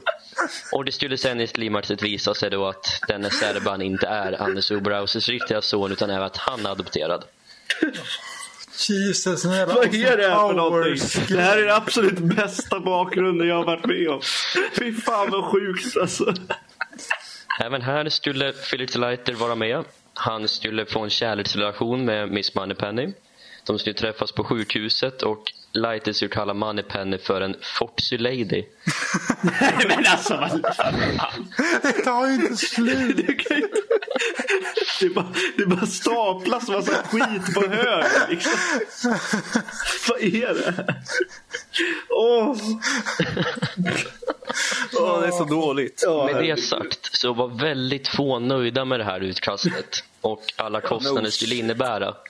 Så eh, Logan han mer eller mindre fick sparken omedelbart och det sa de att det var över kreativa skillnader. Och ja, det var väl lika bra det alltså, herregud. Men eh, det känns bra faktiskt. Det, fasen, nu, nu känns det som att det är gött att leva igen. Jag hann ju med en sväng till Gdansk också mellan, eh, mellan podden här. Så det ja, härligt. Ja, livs, livslusten kommer tillbaka. nu känns det gött att leva igen. Det känns som ett väldigt deprimerat svar på, på en fråga hur är läget? Ja, det känns gött att leva igen nu. Det, det är inte hög ribba du har alltså. Om du sätter ribban vid att det ska vara skönt att leva eller inte. Ja, det är så bra. Om Anders Fröjd är utrikesminister, då är Thomas Drugg utbildningsminister. Thomas Drugg är Gud. Thomas Drugg är Gud. Det är, det är inga konstigheter. Han är, ju- han är ju Gud. Anders Frejd är ju som sagt var Jesus. Ja, Jesus. Och vi är hans, vi är hans lärjungar. Det är bra det. Ja. Ja. Nej men det är väl, eh, jag, jag gick ju in nu med en liten downer. För jag åt en så jävla äcklig hamburgare på väg hem. Eh, Vilken var det? det var en jävla kiosk på, i Kungsträdgården. Det smakade kack. Ingen- Okej. Kände att det inte var någon bra uppladdning men i övrigt är det bra. Okej. Okej. Det är bra att vi gör så bra reklam för vi är definitivt inte sponsrade av någon i alla fall. Vi sitter och sågar allt annat istället. Det är bra. Vad var det för, var det någon känd restaurang eller var det bara Nej, en- det var, jag, det var bara en kiosk som jag Ja, på väg hem. Ja, med mig är det typ eh, ja, fem av tio. Det är varken eller. Det är, ja, det är sommar, men eh, vet inte, jag har ingen sommarkänsla än. Och eh, Ja, det, det, det är bra. Det är typ Felix Leiter i slutet på License to Kill. Det är okej. Du är rätt nöjd ändå alltså? Ja. Ja.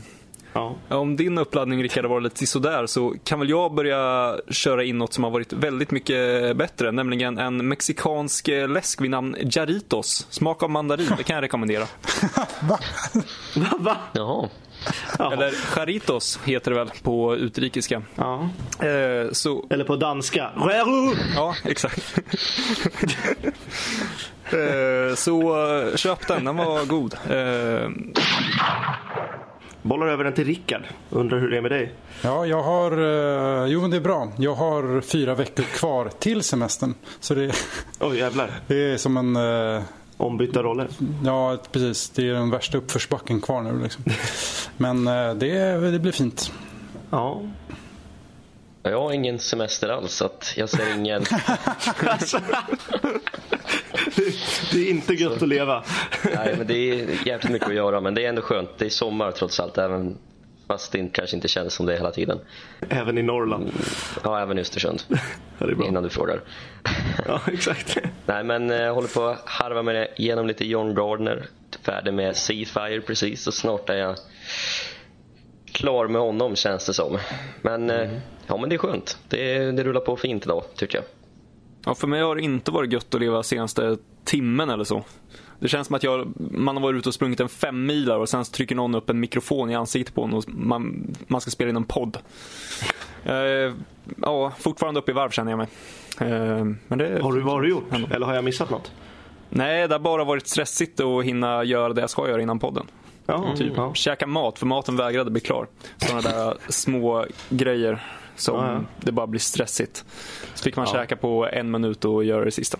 Du låter typ som Daniel Craig efter Spectre-inspelningen. Du vill bara slita upp dina... Slita upp handlederna. Ja. Vad, eh, när, när gick du upp? När jag gick upp? Ja. Ehm, ja, jag vet inte. Runt 9-10. För jag vaknade klockan ett och han göra scrambled eggs, bacon och eh, skära lite passionsfrukt. Så att jag undrar vad fan du höll på med. Scrambled eggs går ju snabbt att göra. Det slänger man på ett par Jo. minuter. Jo, jo. Men jag är ju jag Min- också. Ja, min mat var ju en lång process. Och så. Vad gjorde du för något? Jävla bœuf bourguignon eller vad fan? klockan åtta är du uppe och... Nej, men så, eh, så jobbigt var det inte. Det var kyckling i ugnen. Åh fan. Så det var inte så jävla... Och sen gick ugnsformen sönder också. Så fan. Men eh, vi går vidare in på dagens avsnitt tycker jag. Jag var med om en väldigt konstig grej idag för övrigt. Det var en, en kille på jobbet, vi snackade Bond. Och då sa han så här, nej Bond är fan ingenting för mig. Jag sa, nej, varför då? Han bara, jo men så här, att, att titta på alla Bond-filmer det är som att ligga med en tjej från varje kommun i Sverige. Jag bara, jaha, okej. Så Ja, för, ja, han sa det. Jo men så här är det. Det är trevligt, det är mysigt och det är lite spännande. Men i slutändan så är det ingen variation. Så jag bara, jag kunde inte svara på det. Jag har aldrig hört ett sånt resonemang förut. Det är det bästa resonemanget jag har hört. Så jag kunde inte säga emot honom. Det jag slogs av när vi faktiskt kommer in i filmen så har de ju också gjort någonting som... Det är ju extremt liten skala men ändå... Det är en föraning av vad som kommer med Ions serie. Att det börjar direkt med action. Det första vi får se är att Bond blir skjuten mot. Och det skapar ju ändå någon sorts liksom... Ah, Okej, det händer något. Och shit, vem är den här snubben? Varför blir han skjuten på? Eh, och sen bara glider han in på kasinot. Ja, jag, jag håller med om det. Och det. Man blir alert på en gång och vad ska man säga, man, man sugs in i det på en gång. Man vill direkt veta vem är den här personen, varför han är utsatt för fara och så vidare. Vart är han på väg? Vad är det där? Alltså, rappt sätt att inleda storyn och väcka intresse för. Så är det Mm. Jag vill sticka ut hakan och säga att det här är en väldigt bra introduktion också. När man blir beskjuten där. Jag, tycker det, jag dras in i det direkt. Jag tycker det är riktigt häftigt. Och det är eh, det enda jag liksom kommer ihåg från när jag såg den här filmen när jag var liten. Det var just den här öppningssekvensen de första 15 sekunderna. Man ser liksom pistolen vid kameran som om kameran skjuter Bond. Återigen lite gun barrel-vibbar över det. Prototypversion. Och sen bara drar vi igång med det här. Ja. Ja, jag gillar det. Ja, det är ju en av de eh, mest actionfyllda första bildrutorna liksom. Mm. Ja, om man jämför med hela serien egentligen. Vilket är lite märkligt. Det är väl typ Diamonds of Forevers öppningssekvens där Bond sparkar en snubbe efter två sekunder. Men det är ju, ja. Hela de mest actionfyllda Bond-filmerna start i Diamonds of Forever och Casino Royale 54. 54, exakt. Första bildrutan är det liksom tre pistolskott i liksom. Första fem sekunderna, vilken är det mest action i? Diamonds of Forever och Casino Real 54. Ja, exakt. Casino Royale 54. Och det tror man inte när man ser hela filmerna. Ah. Ja, herregud. Han har aldrig någonsin varit i närheten av så mycket Fleming-referenser. Det är som att, Nu duggar de tätt. precis, nu ska jag sluta, nu... Jag, jag, jag fattar ingenting faktiskt. Så det är ju det är great, en inverterad greatest hits. Allt som inte har funkat förut slänger han in igen. Och Bond, är så... Han genomför ett brutalt karaktärsmord av James Bond i den här bok, särskilt i bokens andra halva. Ja, nej men det, det är så osmakligt och okaraktäristiskt. Det är... Oh, nej, det här är konst, nej. Det här är konstigt. Jag, alltså, Ja. Det är en sekvens. Jag tror det är en actionsekvens. Det är en båtjakt. Eller är det första eller andra halvan av boken?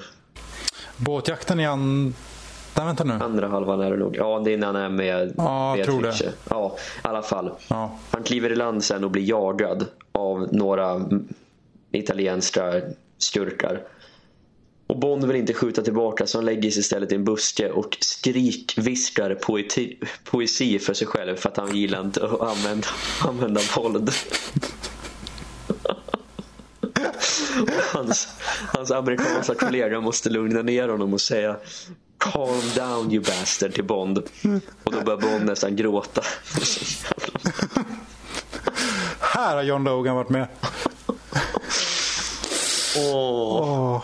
skrikviskar poetri, poesi, det är så jäkla märkligt. Ja, Gardner har sagt att han ville ju få in lite liksom, kultur i Bond. Det var ju därför han liksom han liksom började föra in lite jazz och han nämnde lite teater och lite opera och sådär. Det köper jag ändå till en viss gräns. Det är, vi vi har ju vissa, men eh, ofta blir det också så här. Ja, nej, ja, just här så blir det väldigt mycket nej. Och sen hur, eh, hur hans omgivning måste stötta honom när han åker tillbaka till England. För att han genomgår, hems, han går igenom traumatiska saker på hemmaplan. Och jag tror någon av agenterna kramar om honom och säger att det kommer att lösa sig. är. Ja, herregud. Jag skulle i och för sig vilja åka till Hamburg också. Där har jag inte varit men jag skulle åka till Hamburg och gå runt i fin kostym och så här brun mocka. och- Rulla ut från garage. Ja, exakt. Vi, pra, vi,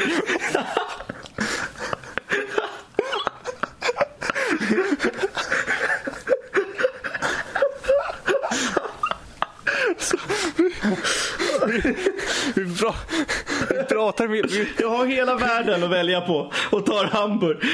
vi pratar om helt, helt sjuka ställen. Jamaica, Piscloria, St. Cyrils, rymden. Rymden. Hamburg. Kan jag ha två val? Jag bara, men jag, jag, jag, tar, jag tar nog Rödby Puttgarden alltså med TT Line. Om du säger, ja men jag står mellan Amazonas och Hamburg.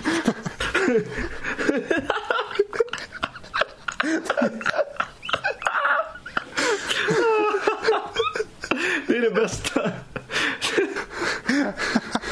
Åh, herregud. Åh, fy fan alltså. Bra, bra sagt. Jag tycker som sagt att vi borde crowdfunda ihop det här eh, så att vi kan köra en DB5 och köpa den tillsammans inför avsnitt 100. Oh. Vi tar en eh, roadtrip med DB5 ner till eh, Alperna och kör runt i Schweiz. Precis, vi, vi, och, vi och våra 30 lyssnare måste putsa in en miljon var. Ja, det är lugnt. Det löser vi. Ja, ja, ja. Vi får teckna en schysst sponsoravtal något bettingföretag eller något. ja men någon av våra lyssnare borde ju vara, vara tät kan man tycka. Ja, Ha, har vi någon tät lyssnare så är det bara att skriva på, till oss på Facebook, Twitter eller Instagram. Eh, lämna bankkontouppgifter och sånt där. Så, så löser vi resten. Ja, gärna, gärna, gärna en liten summa över också så vi kan gå, åka till Bahamas också i sista Ja, avsnittet. visst, vi som Vi, vi är nya tidens ghananska prinsar som bara, "Nej, men då skickar vi lite bankkontouppgifter så löser vi det. Exakt. Ingen Nigeria-brev nu utan tid för poddbrev istället. Och gärna lite, lite till så vi har råd att köpa ett legoset också. En riktig önskelista nu alltså. Jag vill åka en riktig DB5 med en liten, liten Lego I DB5. knät. Sitta och leka Och med den. sätet bredvid, exakt.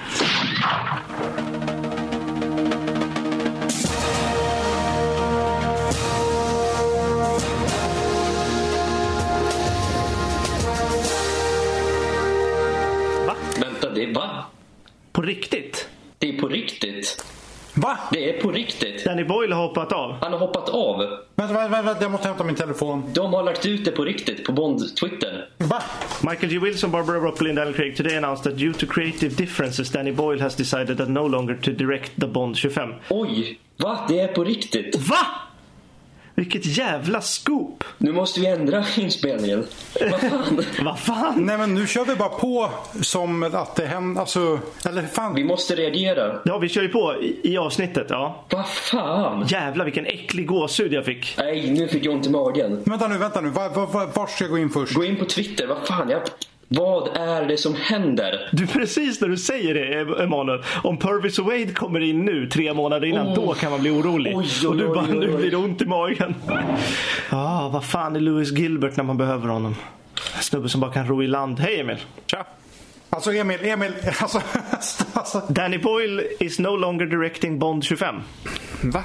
Ja, på riktigt. På James Bonds egna Twitter står det nu. gå in på 007.com. Det, alltså det, Vad är det som händer? Det är så sjukt! han är sparkad.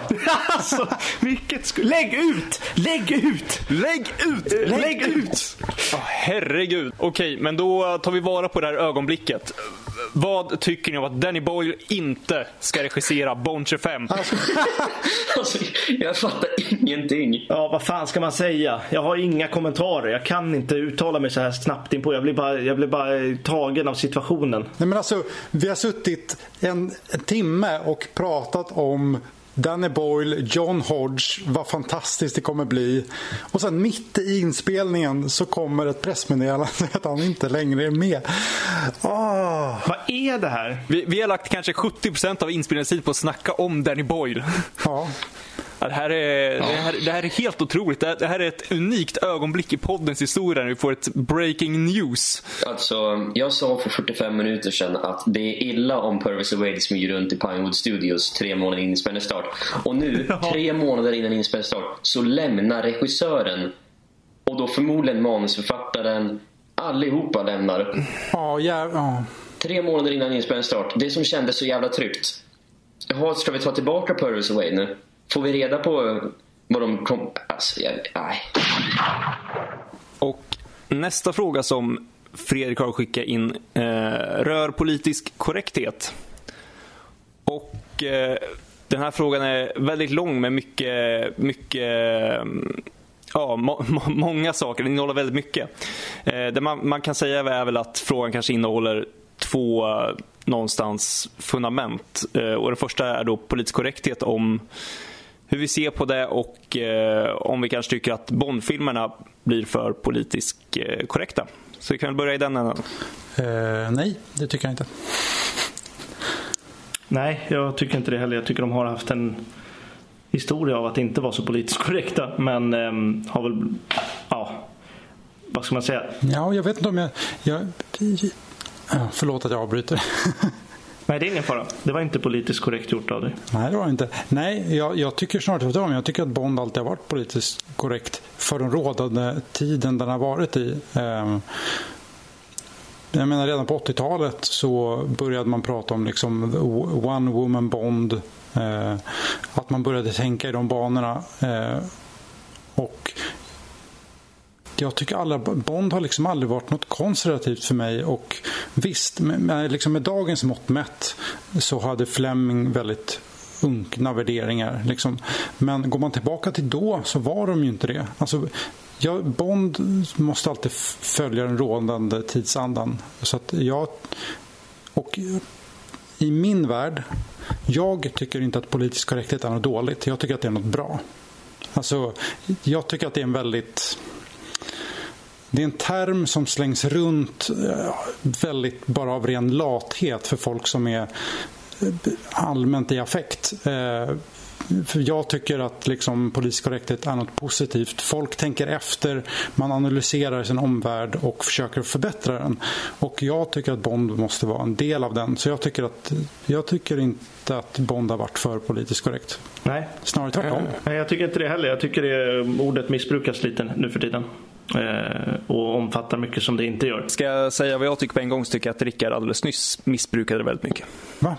Nej men alltså jag, om jag ska dra min eh, väldigt korta, koncisa grej om vad jag tycker om det här så är det att eller ska, ska jag vara politiskt korrekt ska jag hålla käften. För det är ju så man ska göra om man är politiskt korrekt.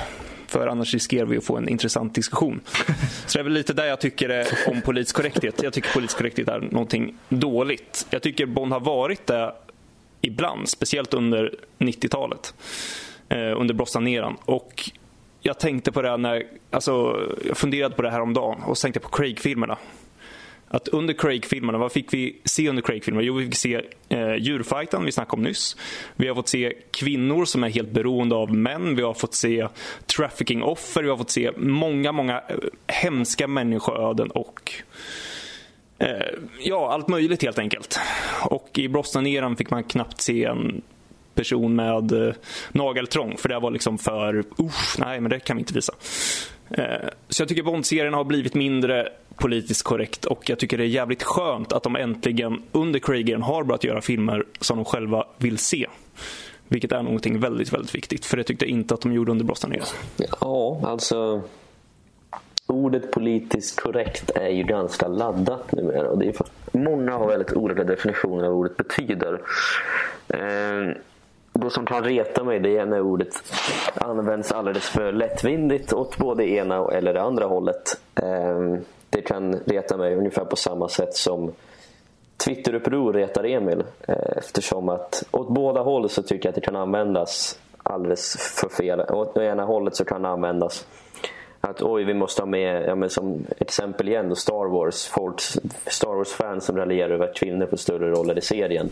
De irriterar mig på för att för de ser inte poängen i det. Sen kan jag å andra sidan också bli less på de som säger att allt måste vara enligt våra hur vi ser på tiden att man går tillbaka och ändrar verk och sånt där för att man inte ska missgynna eller misstolka saker som kanske är fel idag men som inte var fel för 60 år sedan. Så det är tvåeggat svärd. Jag tycker väl lite som Rickard där att Bond har ju aldrig varit särskilt konservativ. Det finns en hel del i 60-talsfilmerna som är bortskrapade. Eller som har grejer från Flemmingböckerna som är borttagna och sådär. Eh, Bond det finns ju vissa uttryck och sådär som inte tas upp i Connerys filmer men som är med i Flemings respektive böcker och sådär. Så de har alltid varit mån om att inkludera alla och försöka vara så, så um, allmänna som möjligt och aldrig särskilt politiska eller sådär.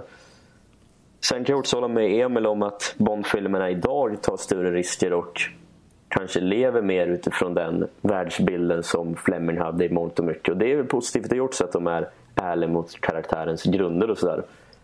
Men om, om, det, om Bond är särskilt politiskt korrekt idag Ja, jag, nej, inte i ordets rätta bemärkelse kanske, jag vet inte. Så eh, det beror väl lite på vem man frågar. Man läser ju artiklar nästan dagligen om, som säger att Bond är antingen alldeles för sexistisk och misogynistisk och allt det där. Och sen läser man artiklar som säger att Bond absolut inte är så och att de som tycker så är PK-människor inom situationstecken. Så eh, det beror väl på vem man frågar. I mitt fall är det varken eller. Eh, Eh, jag tycker att Bond-serien rent allmänt har balanserat på den här tråden ganska väl och förmodligen kommer fortsätta göra det. Det är bara nu när internet är större och alla kan ha en åsikt som sådana här diskussioner startar egentligen. Och det här med att Bond är sexistisk eller inte, det har ju ingenting att göra med politisk korrekthet heller egentligen. Eh, jag, jag funderade lite på över, över Fredriks fråga här och jag vill inte liksom hacka ner i totalt här men för att ta ett sånt exempel som eh, huruvida vi ska ha en svart Bond eller inte. Huruvida det, vi får det eller inte Eh, har ju ingenting att göra om de, eller det kan ha att göra med att de vill vara politiskt korrekta. Men det, vi kan också få en svart Bond utan att ha någonting att göra med politisk korrekthet överhuvudtaget att göra. Det beror ju på varför väljer man att göra någonting. Och det är ju väldigt svårt att svara på. Mm. Precis, och det är därför det uttrycket blir så, det är så himla svåranvänt. För att det är, det är också, det, det är liksom det kan användas i sammanhang där det liksom inte är relevant för att man, man vet inte alls varför vissa val görs. Nej. Ja, exakt. Och det tycker jag också är så här, ja men om man säger som jag då att jag tycker politisk korrekthet är någonting dåligt. Bara, Jaha, men vill du ha en massa sexistiska Eh, stereotypiska karaktärer av kvinnor? Nej, det vill jag inte. Men om Paris Wade skriver en extremt sexistisk karaktär så förväntar jag mig att de stryker det för att det är dåligt och inte för att man vill vara politiskt korrekta. Så vad är problemet? Nej, precis. Jag ser det ju som något... Jag tycker inte att eh, det längre liksom hör hemma i vår värld att man ska eh, eh visa upp kvinnor på ett sexistiskt sätt som var vanligare på 60-talet. Alltså tycker jag att det är positivt att man försöker komma bort från det. Eh, och då är frågan, är jag politiskt korrekt av det? Det vet jag inte. Men jag tycker i alla fall inte att det hör hemma i en modern Bondfilm. Eh, så.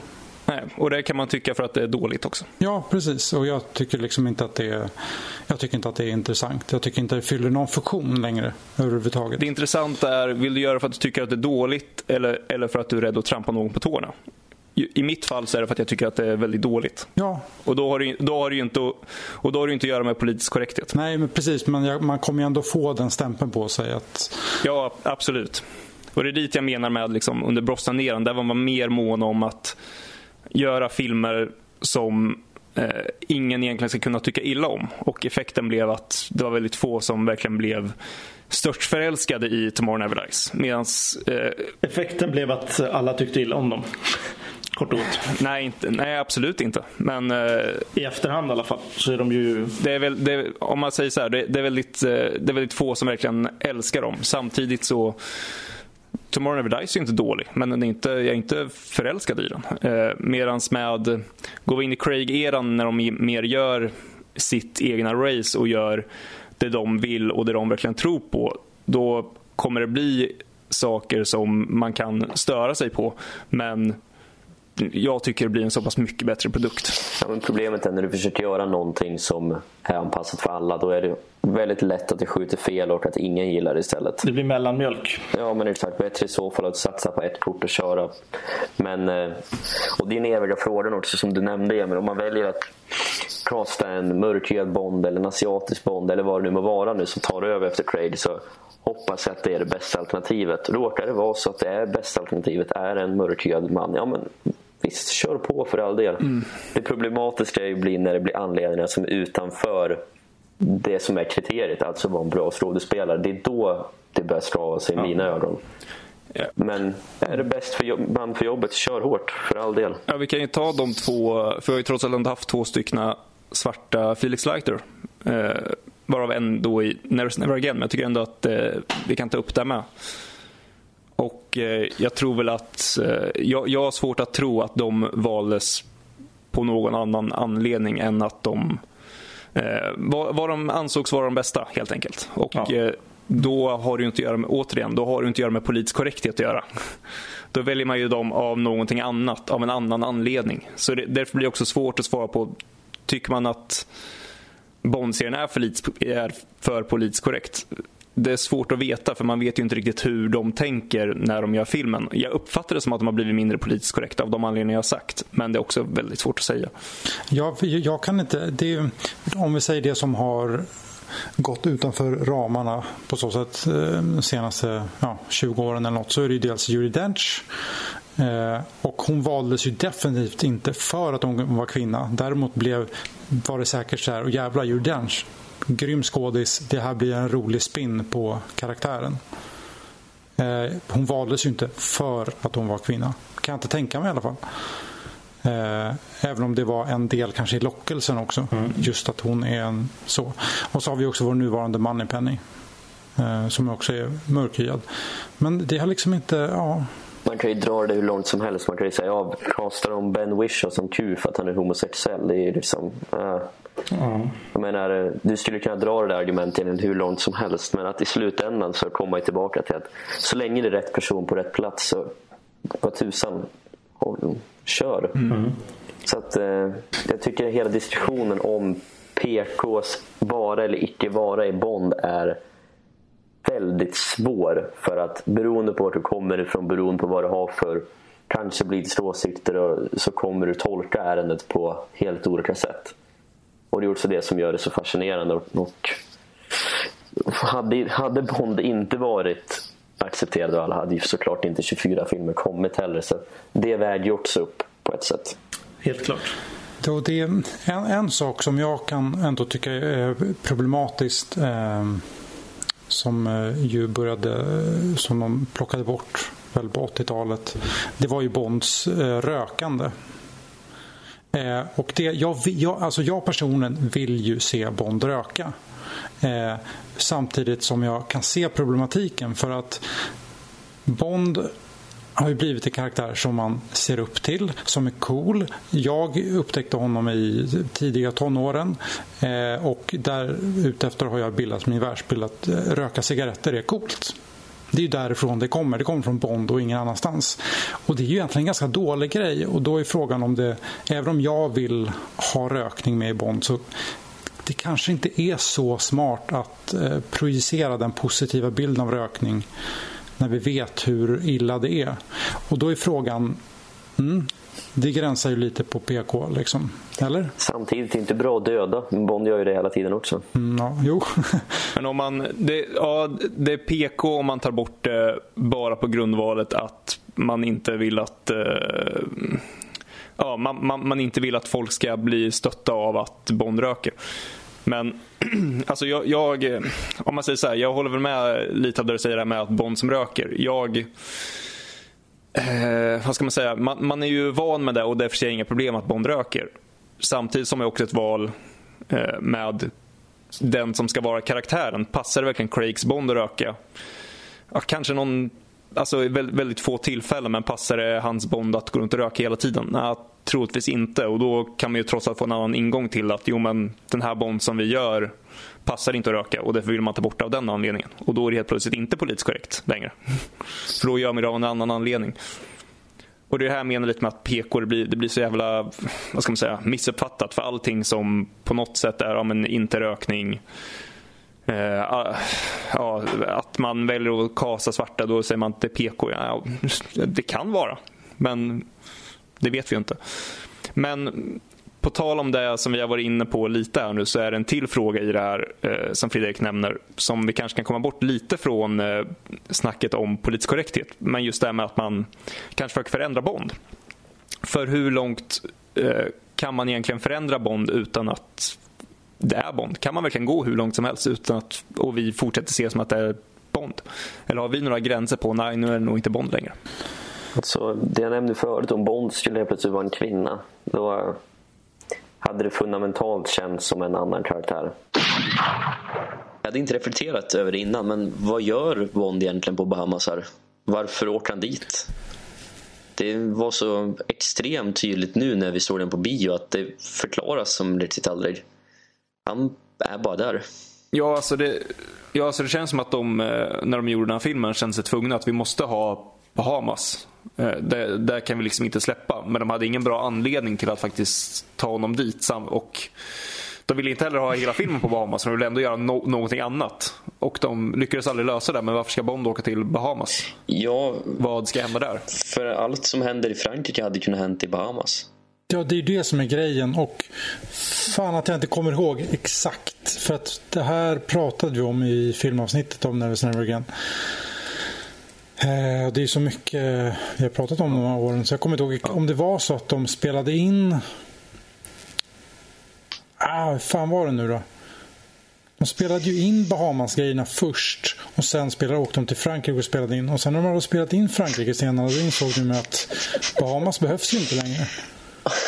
Ja, men de hade ju liksom, jävla hela manusgrejen var ju helt uppfuckad. Jo, men jag känner igen det där. De, Och så kände de, ja.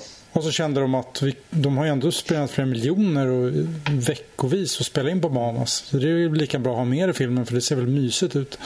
Det var väl på den nivån ungefär. För vad fan, vad är det som händer egentligen på Bahamas? Han träffar ju, eh, vad heter det? Timo Blush. Inte, in, ja Fatima Blush ja. Och, Jävla sexscenen. ehm, ja, den hade jag glömt. Men tack för påminnelsen. Eh, det, det, var, nej, men det, det händer ju typ ingenting. Hans hotellrum sprängs. Det är, får han reda på någonting? Där? Han simmar ju, han dyker ju och så har hajarna efter sig. Ja, men, jo, jo, men... Men vad får han reda på? Det är ju det som är frågan. Vad får, får han reda på någonting av värde? Visst, han simmar och blir attackerad av hajar. Ja, men... Får se nu här, han hittar väl inga bomber i vraket? Eller han hittar väl ingenting där? Nej. Utan han simmar ner dit. Nej, varför? De är väl bara där för att Vänta nu. skoja eller vad, leka Om vi, bara, om vi bara stannar upp ett ögonblick här. Varför sticker han ens ut och dyker? Ja, men han vill väl dyka lite, fördriva tiden. Ja, men var, I Thunderball är det ju superklart varför han sticker ut och dyker. För att han letar efter bomber. Här åker han ut med henne, ligger lite med henne och sen dyker han. Sen kommer hajar. Och sen så åker han upp igen och sen ligger han med en annan Ja. tjej. Det här är ju märkligt. Någonstans däremellan träffar han Nigel Small Ja, han träffar ju honom först väl? Nästan direkt. Just det. Mm. Och ber honom eh, kolla upp det. Och sen händer det lite grejer Det kunde- och sen kommer han tillbaka och säger typ Nu ska du åka till Frankrike. Eller? Och så sticker han dit. Ja. Egentligen så hade ju Bond inte behövt vara på Bahamas utan Nigel Small Fawcett hade behövt, kunnat göra allt själv typ. Ja, nej, ni har ju tagit upp typ allt och jag håller med er i, allt. Framförallt är det väl det faktum att Thunderball gjordes av personer som verkligen brydde sig och som var inne i hela Bondsvängen. Det här var människor som hållit på med det här nu i tre, fyra år och verkligen försökt göra sitt allra bästa och de tyckte det var kul samtidigt medan Never Say Never Again gjordes egentligen av en cynisk anledning och det var pengar. De ville utnyttja en rättighet de hade och de gjorde det, vilket de absolut får. Men det var ju då väldigt tydligt att de inte sen bryr sig så mycket om vad som händer där i. Och det är väl det tydligaste att de, Kevin McLaure och framförallt och Sean Connery till mindre del fick möjlighet att göra om det här, tjäna pengar och då gjorde de det. De brydde sig egentligen inte om följderna eh, eller själva processen som i sådan. Där vill jag ändå lägga till att jag tror att den som brydde sig mest var Sean Connery. Men han låg i öppet krig med alla andra på produktionen. Ja, precis. Och då blir det så svårt att försöka göra någon form av sammanhängande produktion. Allt bara går emot varandra och de har olika viljor kors och tvärs. Ehm, men sen, jag hade en tenta förra lördagen i, i offentlig utvärdering och då läste jag om ett uttryck som jag tyckte applicerades ganska bra på Never Say Never Again och Kevin McLaurys hela, hela eh, historia med Bond. Och det är uttrycket perversa effekter som man brukar använda i offentliga sammanhang. Och det är sådana följder som blir rakt motsatta de som avsågs. Så att om du ska göra en sak och det blir totala motsatsen, då är det en så kallad pervers effekt. Och det känns som exakt vad Kevin McLaurin höll på med alla de här åren. Han försökte liksom göra sin del, men det blev alltid fel. Och han, han dog med rättigheterna till Thunderball och han försökte verkligen, men ja, så att jag tänkte på det när jag satt och skrev om det häromdagen. Bara, Ja, det här är Kevin McLaurin det handlar om ändå. Ja, för att jag tänker i Skyfall så får vi ändå se Bond njuta lite, lite, lite grann när han är i Turkiet där i början. Och det ser ut som han har lite roligt och sen... Man vill ju se Bond ha mycket kul, som på nöjesfältet i The Living Daylights ju. Man vill ju se honom åka radiobilar ju. Hur Craig åker radiobilar. Kom igen nu. Vå- Våga lite. Herregud, Bond är på Jamaica nu i början av No Time To Die och åker radiobilar. Han går, på, nå- han går på något provisoriskt nöjesfält i Kingston och åker radiobilar. Han och Emanuel King King. Stopp här. Här måste vi stanna upp. Ja, Vad, vad, jag är helt chockad över vad det är jag hör.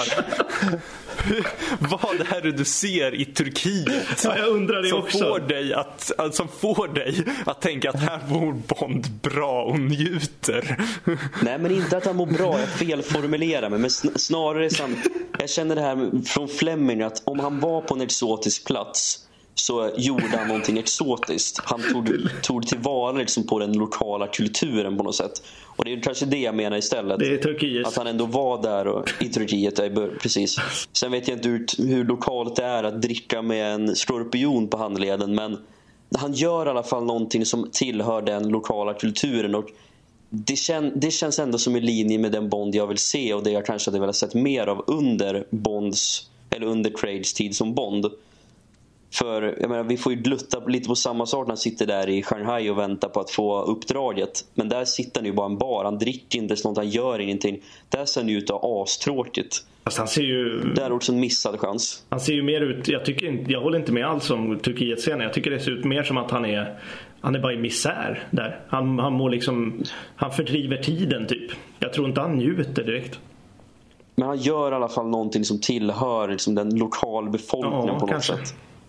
Och, Du eh, tänker att, äh, men ja, det, ja fast ändå, nej, alternativet hade ju varit att bara sitta och titta på CNN. ja, det är, det är ju som det är det också. Han sitter och dricker Heineken med någon och så ser han bara less ut. Och sen så dricker han skorpion, eh, vad fan det är, tequila eller något skit. Ehm, så jag vet inte riktigt. Jag vill, jag vill ändå ha någon slags Bond i full njutningsmode i, eh, i No time to die. Det kommer vi ju inte få. Det har jag svårt att tänka mig att vi får. Jag har en fråga till dig Emil som jag funderar på snart i fyra år. Oj! När du har dina... Oj jävlar!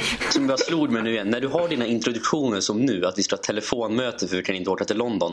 Kommer du på det i ögonblicket eller har du skrivit ner det? Eh, Jag är ledsen att göra dig besviken, men eh, det är nedskrivet. Ja men ändå, det är ändå fantastiskt. Ja, jag tycker det, har- det, är- det är en av höjdpunkterna. Ja exakt. Det är då det pirrar till lite. Det, Ja. Ja, jag kan säga att exakt. det absolut sista jag gör innan jag slår på, um, eh, slår på Skype för att joina samtalet, det är att skriva ner min inledning. Ja, det Men du har ändå kommit på den. Ja. Dock inte improviserat, men det är ändå du som har kommit på den. en av de mer underskattade momenten i den här podden. Så är det. Så är det. Det är det som ger varje avsnitt sin lilla individuella flärd. Exakt. Så är det. Nu blev det lite Emil ryggdunk här efter 95, 95 stabila avsnitt. Eller 90 eller vad du har modererat. För de som jag och Rickard har modererat har ju varit sådär vill jag nog hävda. Sen var jag full en gång jag modererade. Ja, just det. Enda gången jag modererat.